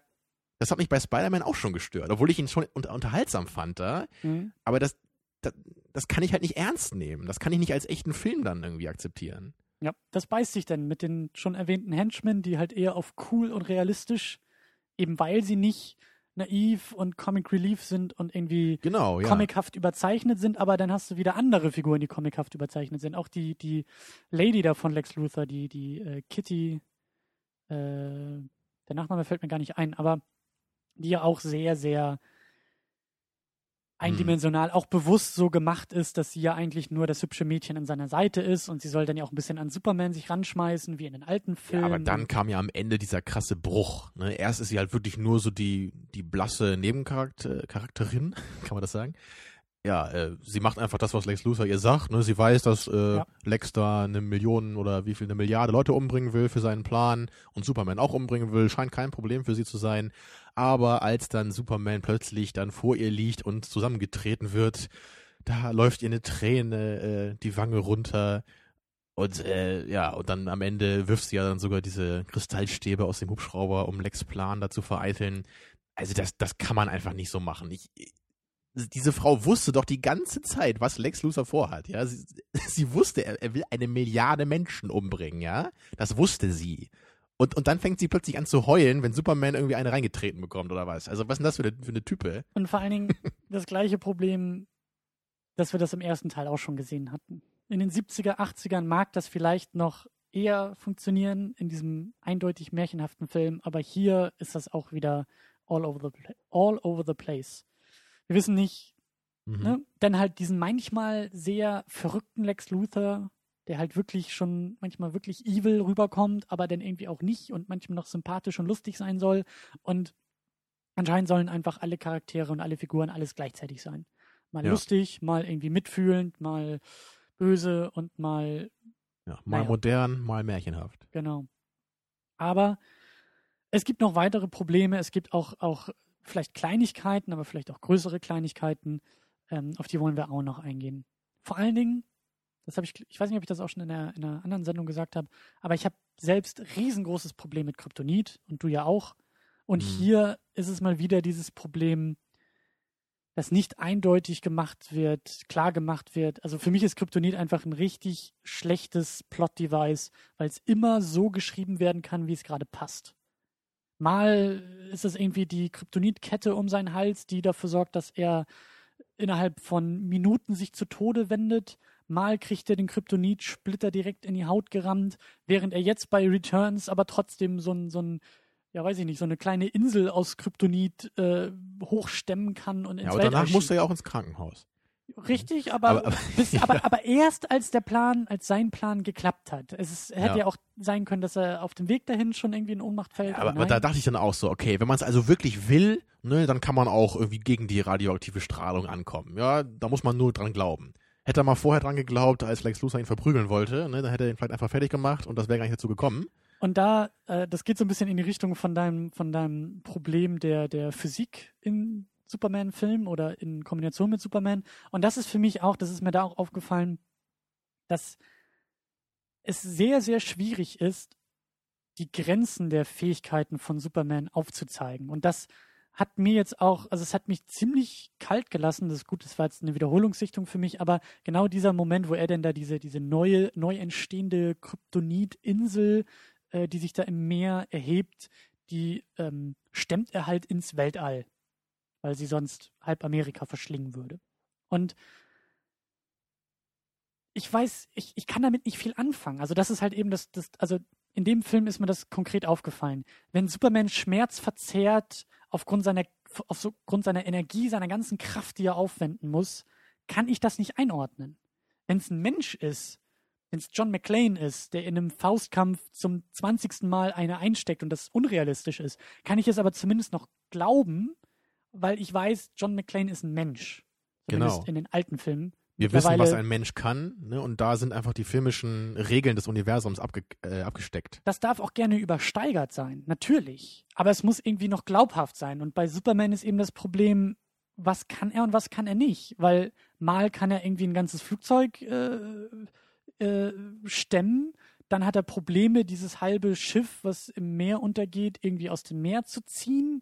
Dann muss er irgendwie doch wieder Energie bei der Sonne auftanken. Dann kann er sich Kryptonit irgendwie mal 10 Meter, mal 3 Meter, mal Man gar kann halt keinen nicht Meter nähern. mitfiebern. Man weiß Genau. eben nicht, wann ist es genug. Und da denke ich zum Beispiel gerade an Sin City, ähm, was ich halt da ganz cool finde. Da ist halt äh, die, die Gewalt halt relativ gut in ihren Grenzen etabliert. Ne? Da habe ich mich beim ersten Mal nämlich sehr gewundert, das weiß ich noch, dass da plötzlich einer irgendwie 20 Kugeln in den Körper kriegt und danach noch lebt. Mhm. Aber wenn man den Film dann weiter guckt, dann merkt man, okay, in diesem filmischen Universum, da können alle Leute einfach ein bisschen mehr einstecken als vorher und sie Ja. leben halt noch. Sie sind nicht plötzlich unbesiegbar, aber okay, man sieht, okay, da kann anscheinend einer, ne, der kann da von 20 Kugeln durchsiebt werden, der ist dann schwer verletzt, aber der lebt halt noch. Ja. Und darauf kann ich mich einlassen, weil halt nicht plötzlich in der nächsten Szene dann einer von einer Kugel erschossen wird. Weil dann würde mich das total rausbringen.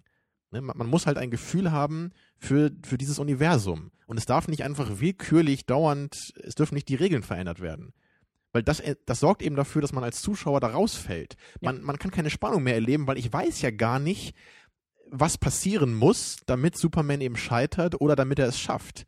Ich kann einfach nur das Gezeigte hinnehmen ne, und hoffen, dass es irgendwie schafft vielleicht, aber ich weiß ja nicht, ne, was passieren muss. Ne?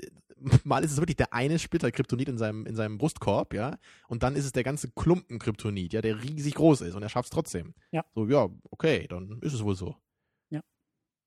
Ja, und ich glaube auch, dass das gerade bei Superman noch schwieriger ist als in anderen Kontexten und auch gerade bei anderen Comichelden, weil eben Superman das Übermenschliche ist und kann und unsterblich ist und halt in vielen Dingen halt so perfekt ist. Ich meine, bei Spider-Man wissen wir zumindest, okay, er ist halt nicht unsterblich, er ist ja immer noch ein Mensch unter dem Kostüm.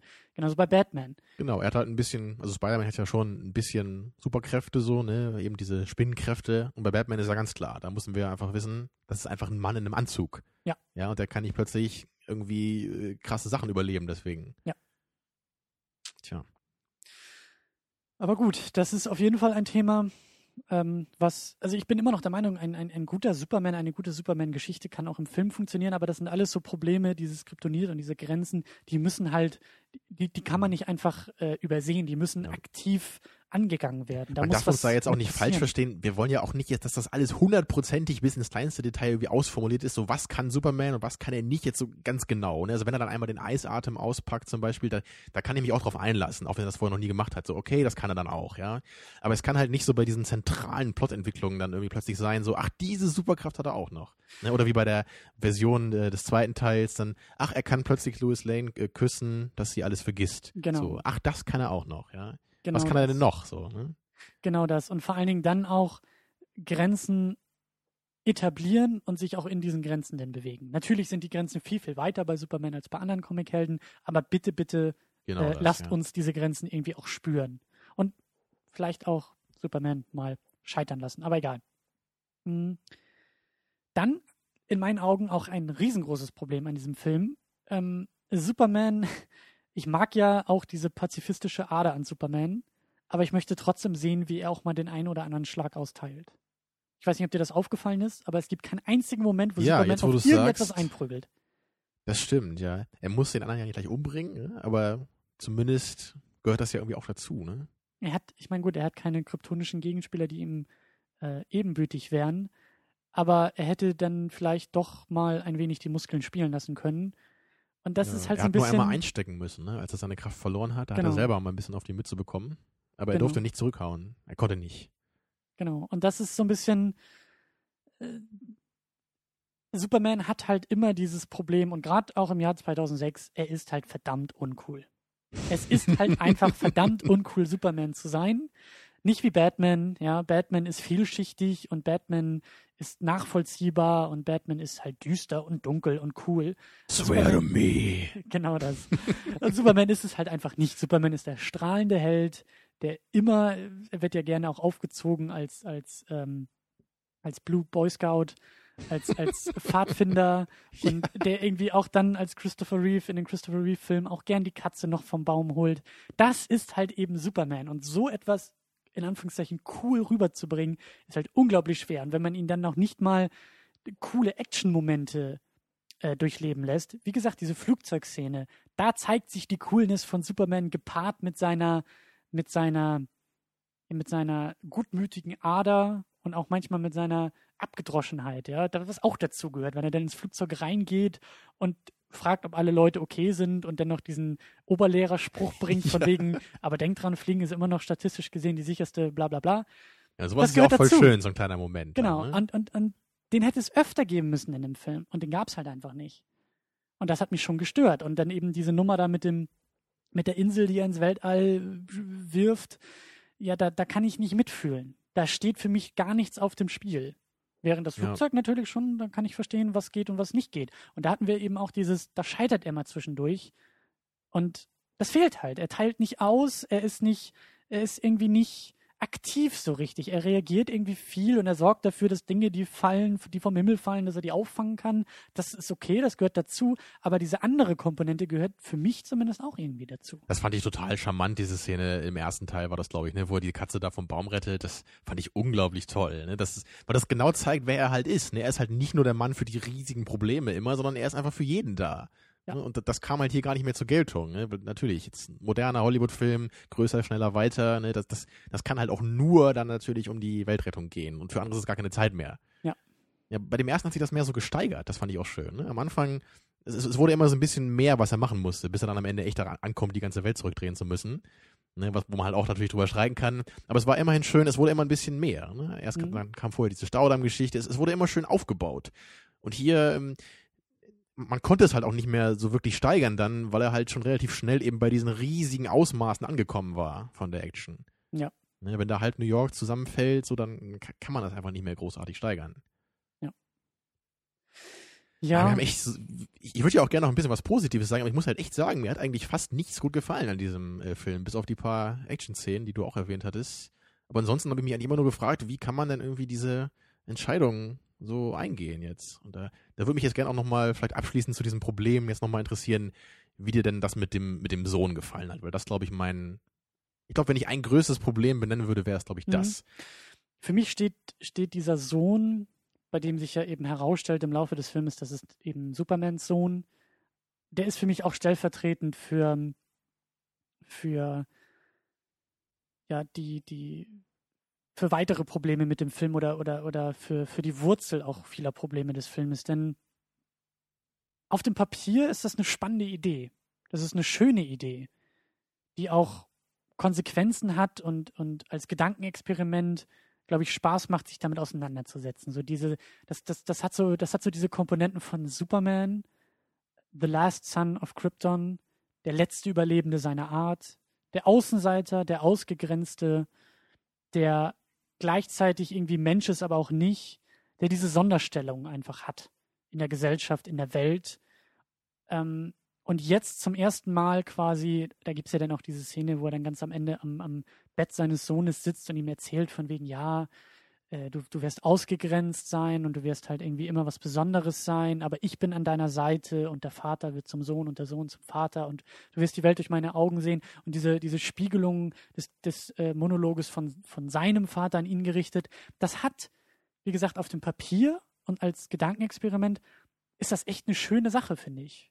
Das, das, das bereichert mhm. ihn, da könnte eine Menge mit passieren. Das Problem ist nur, dass dieser Film damit überhaupt nicht umgeht.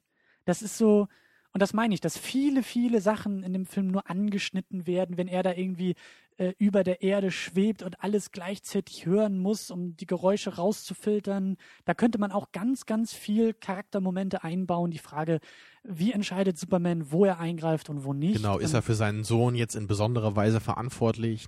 Ja. Muss er dann eben weniger die Welt retten, um mehr für seinen Sohn da zu sein? Oder wie geht er damit um, dass er nicht mehr der Einzige ist seiner Art, sondern dass er jemanden an seiner Seite hat und das kommt mhm. aber alles nicht durch. Das ist alles nur so, so raufge, raufgeflanscht und irgendwie nur so raufgeschrieben, so eine Fußnote, wie so eine Fußnote im Drehbuch.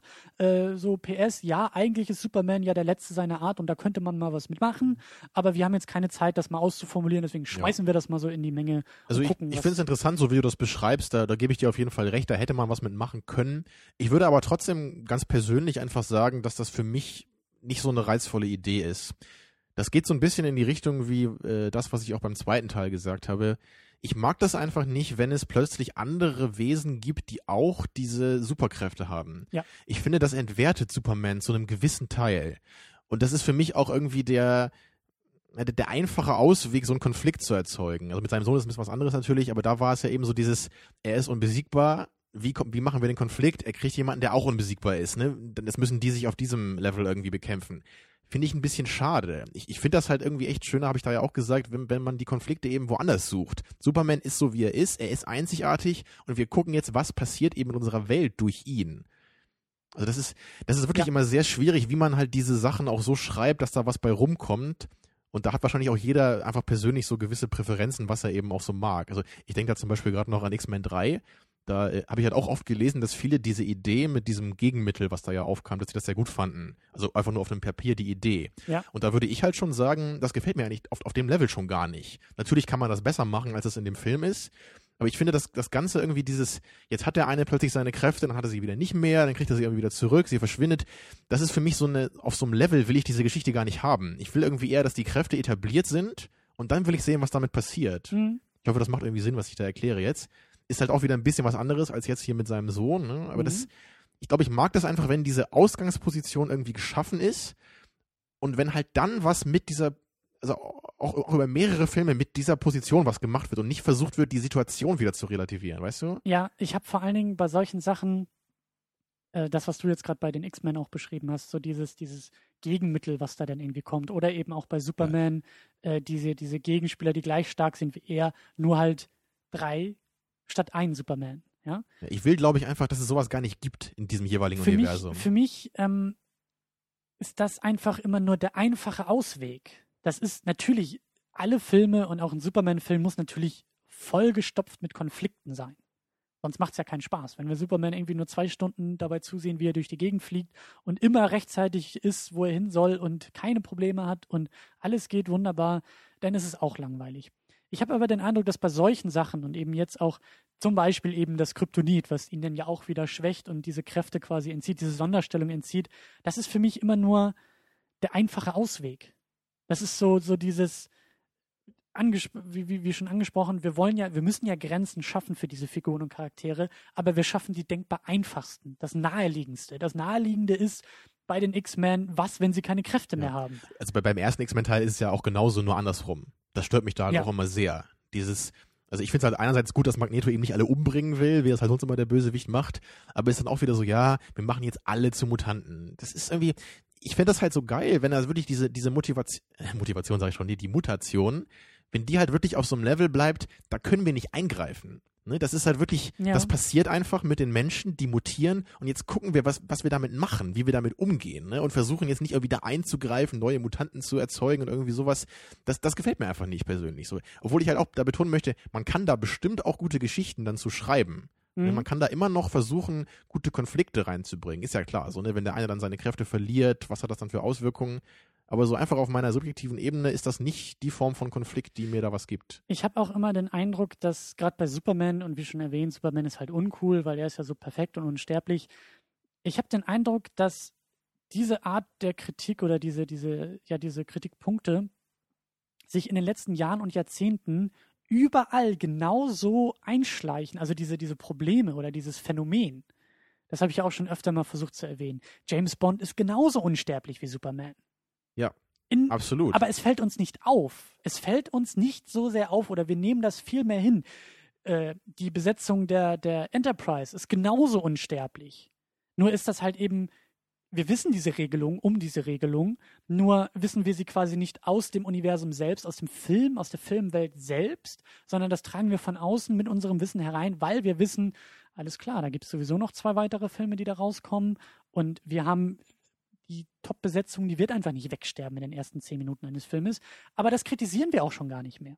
Das ist ja ein Punkt, das wird ja niemals ernsthaft ähm, als Kritikpunkt bei solchen Filmen herangetragen. Nur bei Superman, weil es eben in der Filmwelt verankert ist, dass er unsterblich ist und so weiter und so weil fort. es quasi auf seinem Cape vorne drauf steht. Genau. Und das macht es bei Superman so problematisch. Und mein, meine Überlegung ist halt immer, dass man, also dass, dass, dass es nicht sein muss, also dass, dass da auch tolle Konflikte existieren können innerhalb dieses Regelwerks, weil das bei allen anderen Geschichten und Franchises und Comichelden genauso funktionieren kann in den Filmen.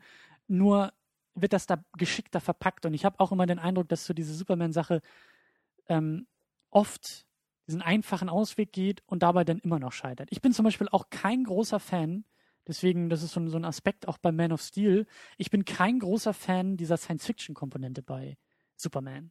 Ja. Auch wie du sagst, sobald da weitere Kryptonier kommen und es gibt noch ganz viele andere Bösewichte, die irgendwie außerirdischen Ursprung haben, das mag zwar paradox sein, weil Superman selbst ja ein Außerirdischer ist, aber das kann ich hinnehmen. Und dann lass uns auf genau der Erde das, bleiben. Genau das, das wollte ich nämlich eben auch betonen. So diese Situation, Superman ist halt in der Letzte seiner Art, er kommt auf die Erde und, dabei will ich es belassen lässt, bei, beim Science Fiction jetzt. Ja. Das, das ist genug Science Fiction für mich. Jetzt will ich sehen, was passiert mit der Erde durch sein Auftreffen.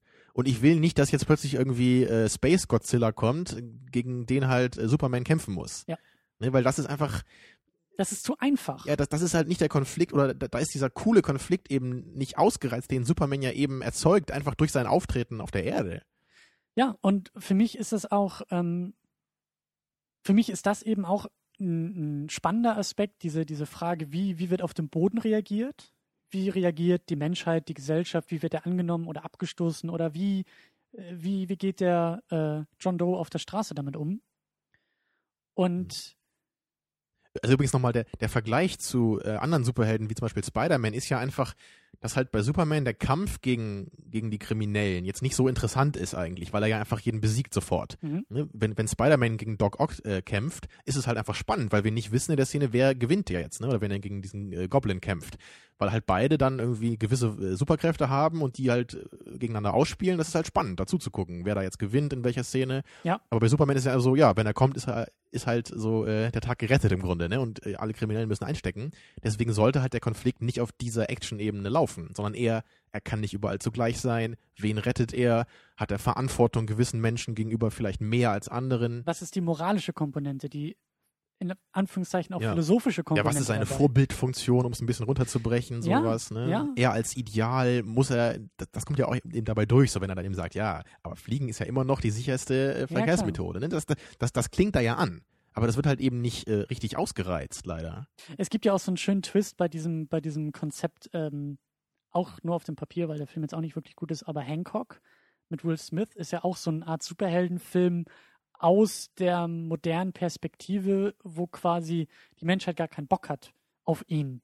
Ich meine, gut, es kommt hinzu, dass er irgendwie betrunken durch die Gegend fliegt und irgendwie Leute rettet und Züge Ja, entgleiten die lässt. Idee ist ja schon mal ganz interessant, ne? Die Ausformulierung war leider mehr als dürftig, aber, Genau, aber also so gerade diese- zum Ende hin habe ich da echt gelacht, wie schlecht das dann wurde. Genau, aber halt zumindest mal dieses Gedankenexperiment von, ja, gut, Superman hat vielleicht irgendwie den Tag gerettet, aber wer bezahlt irgendwie die Millionen äh, an, an Sachschäden, die Ja, da ja, dadurch genau. passieren? Ja, das ist ja auch so ein moderner Ansatz eben mit dem Ja. äh, Superhelden-Genre. Und Bei Watchmen hat das halt sehr gut für mich funktioniert. Da sieht man die Superhelden auch einmal äh, aus ihrer äh, schwachen Perspektive, in ihrer zerbrechlichen Weise. Ja, Das hat mir halt da sehr gut gefallen, weil das auch einfach bis jetzt noch sehr einzigartig ist. Ja, und eben auch, ähm, was hier jetzt nur ganz kurz angedeutet war, aber vielleicht auch mal so diese, diese äh, globale Komponente, die eben mittlerweile in den 80ern ging das halt nicht. Da war natürlich Superman der Held des Westens, aber mittlerweile in einer globalisierten Welt müsste Superman der Held der Welt sein. Aber was, wenn die Welt das gar nicht will? Oder was, wenn Aspekte der Welt oder Teile der Welt das gar nicht wollen? Da gab es doch auch diese kleine Anspielung sogar drauf hier äh, bei der Zeitung. Wie war das nochmal? Das Äh, ja, ja, ne? äh, does he stand, does he still stand for truth, justice and all that stuff? Genau, ja. Der da- American Way wurde im Jahr 2006 Ja, äh, da sieht man dann schon der, der moderne Ansatz. Genau. Und das war auch so, ein- ich meine, das war ja nur ein so ein Satz, aber das fand ich wieder schön, ne? Dass es ja da halt gesehen. durchkommt, das Wir haben- Moderne. Wir haben es ja auch gesehen, wie er irgendwie in Deutschland die Fensterputzer rettet und wie er dann, glaube ich, irgendwo noch, äh, ich weiß nicht, ob er in Russland war oder so, aber auf jeden Fall in mehreren Nationen unterwegs ist. Und das könnte ja vielleicht auch mal so ein, so ein, so ein also nur ein Gedankenexperiment, was wir jetzt hier anstellen. Aber das, Superman auf Europatournee. Ja, oder vielleicht auch, auch ähm, dass sich gewisse Regionen vielleicht benachteiligt fühlen und sagen, Moment mal, äh, warum, warum hilfst du uns Genau, hier nicht? Demonstration auf der Straße. Superman, wo bist du? Ja, ja. Warum hängst du die Ja. ganze Zeit in Amerika rum? Hier ist wieder Dienstwagenaffäre im, im Bundestag. Superman, mach was. Ja, oder vielleicht auch die, die übertriebene ähm, Erwartungshaltung der Menschheit an ihn. Das, das war halt so ein bisschen, äh, ich glaube, das hatte ich mal in so, einem- in so einem Comic gelesen. Äh, das war so diese Elseworlds-Geschichte, wo er dann irgendwie in Russland gelandet ist und im Endeffekt einfach in Russland dafür gesorgt hat, also im, im Kalten Krieg und so weiter, äh, wo er sich dann an die Spitze der Partei eben auch äh, aufschwingen konnte und im Endeffekt für alles verantwortlich war. Also und er Hammer hat auch Sichel wahrscheinlich vorne dann auf dem Symbol, ne? statt dem S. Aber ja. er hat auch einfach alles verhindert. Und das war dann auch so, das kam dann bei ihm auch so durch, wie er sich dann irgendwie darüber beschwert hat, so im Sinne von, ja, die Menschheit, die, die, oder zumindest die russische Bevölkerung, sie versucht nicht mal für sich selbst verantwortlich zu sein. Sobald da irgendwo jemand aus einem Fenster fällt, ist klar, dass Superman ihn, ihn retten wird. Also oh, diese, mein Abfluss ist verstaubt. Superman. ja, oder halt einfach so eine, so eine gewisse Art, also das ist jetzt vielleicht schon sehr nerdy, aber so diese, diese Frage, wie würde sich zum Beispiel der, der Straßenverkehr verändern, wenn man in einer Welt lebt, bei der man weiß, da kommt im schlimmsten Fall sowieso einer um die Ecke geflogen, um uns hier zu helfen. Verstehst du? Also das ist so, das, das wäre vielleicht eher so der Abschluss einer Trilogie, ja, einer, einer Superman-Trilogie. Aber solche Oh, soll ich Fragen, jetzt extra bei Rot auf die Bremse treten? Ah, komm, der kommt schon und holt mich raus hier, wenn da einer kommt, dann von Ja, links, eben. ne? Wenn es zu eng wird, dann kommt er doch. Und, und dann eben auch so dieser Aspekt, was du angedeutet hast, was ich sowieso ganz wichtig finde, Superman kann einfach nicht überall gleichzeitig sein. Er muss, und das, das habe ich auch mal in Comics gelesen und angedeutet, dass eben seine Rolle ja nicht ist, alles zu verhindern, sondern als positives Beispiel zu fungieren und eben auch, wie, wie Benny auch in der letzten Sendung halt gesagt hat, diese Ideale, die nicht korrumpierbar sind, die halt eben Mhm. auch super sind, so wie er, dass er die verkörpern muss und dass er da, und das kommt ja auch in den Man of Steel Trailern durch, dass es darum geht, ein leitendes Vorbild zu sein. Nicht dafür zu sorgen, dass jede Katze vom Baum geholt wird, sondern als Symbol zu fun fungieren für das Gute auch im Menschen. Und das ist so etwas, das ist in allen dieser Superman-Filme, die wir jetzt gesehen haben, das ist mal so angeschnitten, aber das kommt nicht wirklich durch. Das ist nicht wirklich Thema Ja. der Filme. Vermutlich traut man sich auch nicht, den Film so zu machen, weil man wahrscheinlich irgendwie Angst hat, dass das nicht so viele Leute ansprechen würde. das ist halt auch nicht Ja. wieder dunkel und düster und cool. Das kannst du, glaube ich, gut so einfangen, wenn der ganze Rest des Filmes stimmt. Und da sind wir eigentlich auch schon fast wieder bei meinen äh, Hoffnungen auf Man of Steel. Aber Ja, genau. Was würdest du denn jetzt eigentlich, oder worauf meinst du, können wir jetzt wirklich realistisch hoffen, was bei Man of Steel wirklich da durchkommt von den ganzen Sachen, die du jetzt so angesprochen hast? Ja, weil wenn man da gerade schon wieder denkt, das wird halt doch wieder dieser Science-Fiction-Plot werden, ne, nachher packen sie da vielleicht doch wieder Kryptonit aus, wollen wir es nicht hoffen, aber wer weiß. also zum, zum Zeitpunkt dieser Aufnahme muss man sagen, äh, ist der Film noch nicht angelaufen. Wenn die Episode rauskommt, dann ist, glaube ich, schon in Amerika der Film äh, gestartet. Gibt es wahrscheinlich schon die ersten Kritiken und dann wissen wir vielleicht auch wieder ein bisschen mehr, ob das alles funktioniert oder nicht. Beziehungsweise ihr als Zuhörer wisst vielleicht ein bisschen mehr als wir jetzt in dieser Situation.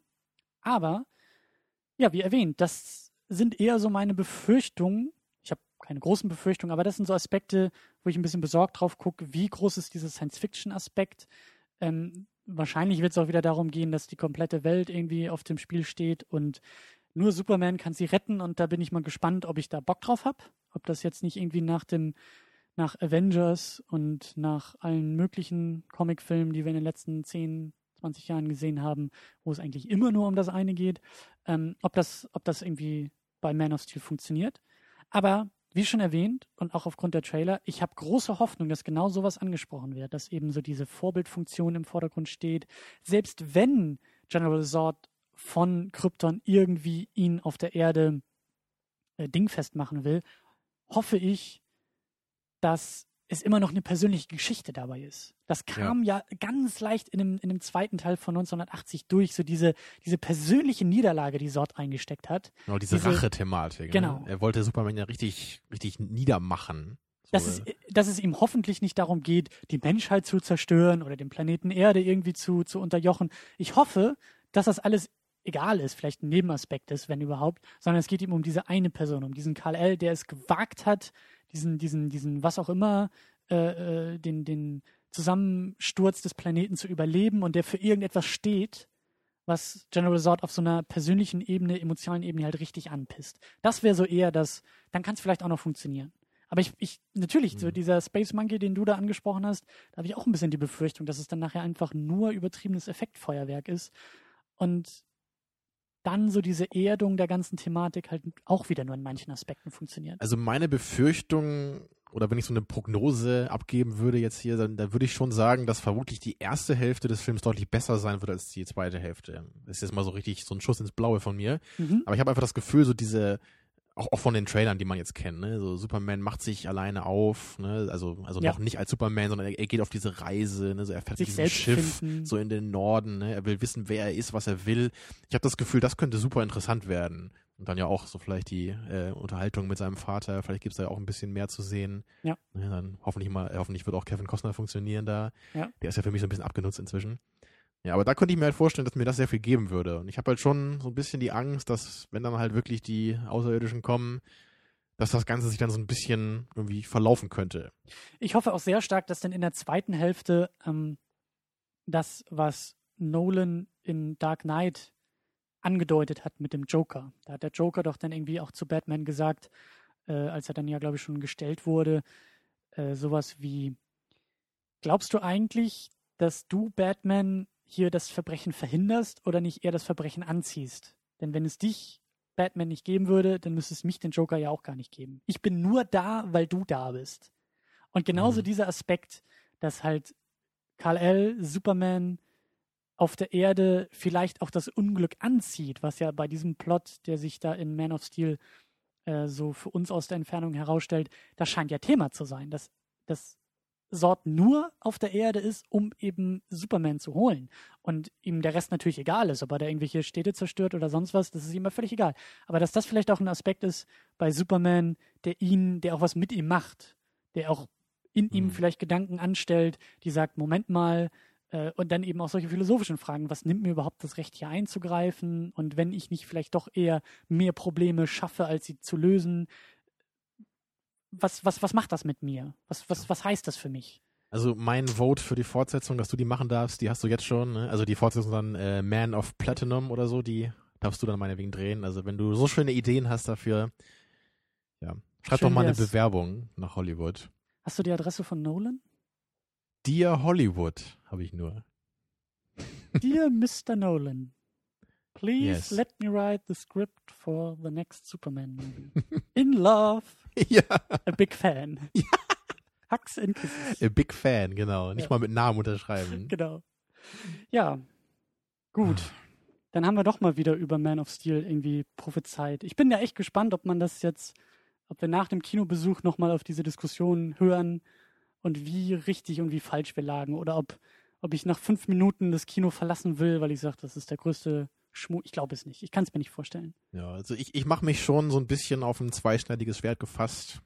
Habe ich schon das Gefühl. Wahrscheinlich wird dir der Film mehr gefallen als mir, denke ich jetzt schon. Aber die Fallhöhe ist bei mir größer. Das kann auch wirklich. Das auch wieder. Ne? Aber trotzdem, du hast ja immer eher die positive Perspektive. Ne? Du suchst dir dann eher noch die Elemente raus, die dir gefallen. Und bei mir ist es ja eher so, ich bin der Filmvernichter. Ne? Ich, wenn da irgendwas nicht stimmt, dann, dann aber auch richtig. Ne? Aber wir sind auf jeden Fall gut gerüstet und ihr hoffentlich auch und vor allen Dingen auch ein wenig äh, angeheizt auf den Man of Steel. Wie gesagt, das ist wirklich für mich das Kinoding eigentlich der letzten und wahrscheinlich auch der nächsten Jahre. Ja, dann, ja, Ausblick müssen wir heute nicht äh, geben. Wir sind ja im Special hier. Ja, Nach höchstens, dass bald die Man of Steel-Episode ansteht und dann auch Ja, das versteht sich ja wohl von Special selber. eingereiht wird. Aber Genau. sonst abschließend, du bist auch sehr enttäuscht von dem Superman Returns. Richtig, ja. Ich fand den wirklich, ich fand den wirklich größtenteils schlecht, teilweise auch echt ein bisschen langweilig sogar, weil halt diese Beziehung Lois Lane, Clark Kent, die halt irgendwie auch gar nicht funktioniert hat, so einen großen Stellenwert hatte. Ja. Es gab ein paar nette Action-Momente, aber das war echt das Einzige, was ich mir irgendwie herausziehen kann. Also wirklich für mich einer der schlechtesten Superheldenfilme, die ich je gesehen habe, muss ich ganz ehrlich so hart sagen. Also, ne, es lag halt nicht an Superman, sondern es lag halt an dem Film. Ne? Und das ist halt für mich echt so ein Ding, so wie Captain America, Spider-Man 3, so Dinger, wo ich echt vor lauter Problemen den Wald nicht mehr sehe. Ja, ich würde das nicht so stark, glaube ich, formulieren. Das mag vielleicht auch daran liegen, dass ich durchaus weitaus schlechtere Comicfilme schon gesehen habe. Sowas wie Jonah Hex zum Beispiel. Ähm, aber du hast schon recht, das ist, es ist wirklich, also ohne diesen, diesen, diesen Superman-Bonus, den er bei mir vielleicht noch hat, äh, ist das wahrscheinlich auch noch eine viel, viel größere Enttäuschung. Aber X-Men 3 fand ich trotzdem noch schlimmer, glaube ich. Also der war echt wieder so ein Tritt in die Eier, muss ich sagen. Also der, ich ich habe mich so auf den Film gefreut damals. Der war so scheiße. Eigentlich müssen wir den auch noch mal irgendwann gucken, weil ich den so furchtbar finde.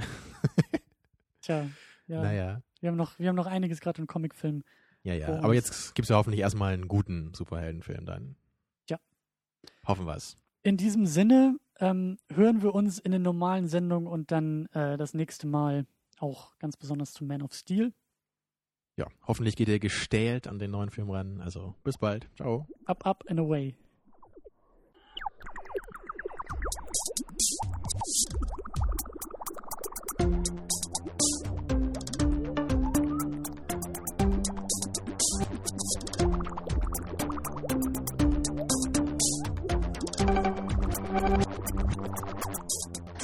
Second Unit.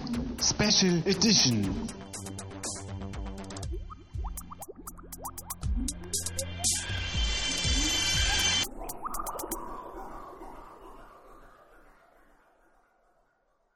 Mm, Noch irgendwelche letzten Einwände. Letzten Worte. Oha. Genau. Ja, lass mal doch nicht aufnehmen heute. ja, oder was soll ich jetzt sagen? Letzte Einwände. Was, was soll die Frage, Christian? Ich verstehe das nicht. Zu dem Tagesablauf hier, zu dem Plan, den wir Es ist so, aufgestellt du haben. sitzt so in Cape Canaveral, weißt du, die Rakete so 10, 9. Nein, ich will doch nicht. Lass mich raus. Ich will nicht. Ich hab's mir anders überlegt. Ich werde Kindergärtner.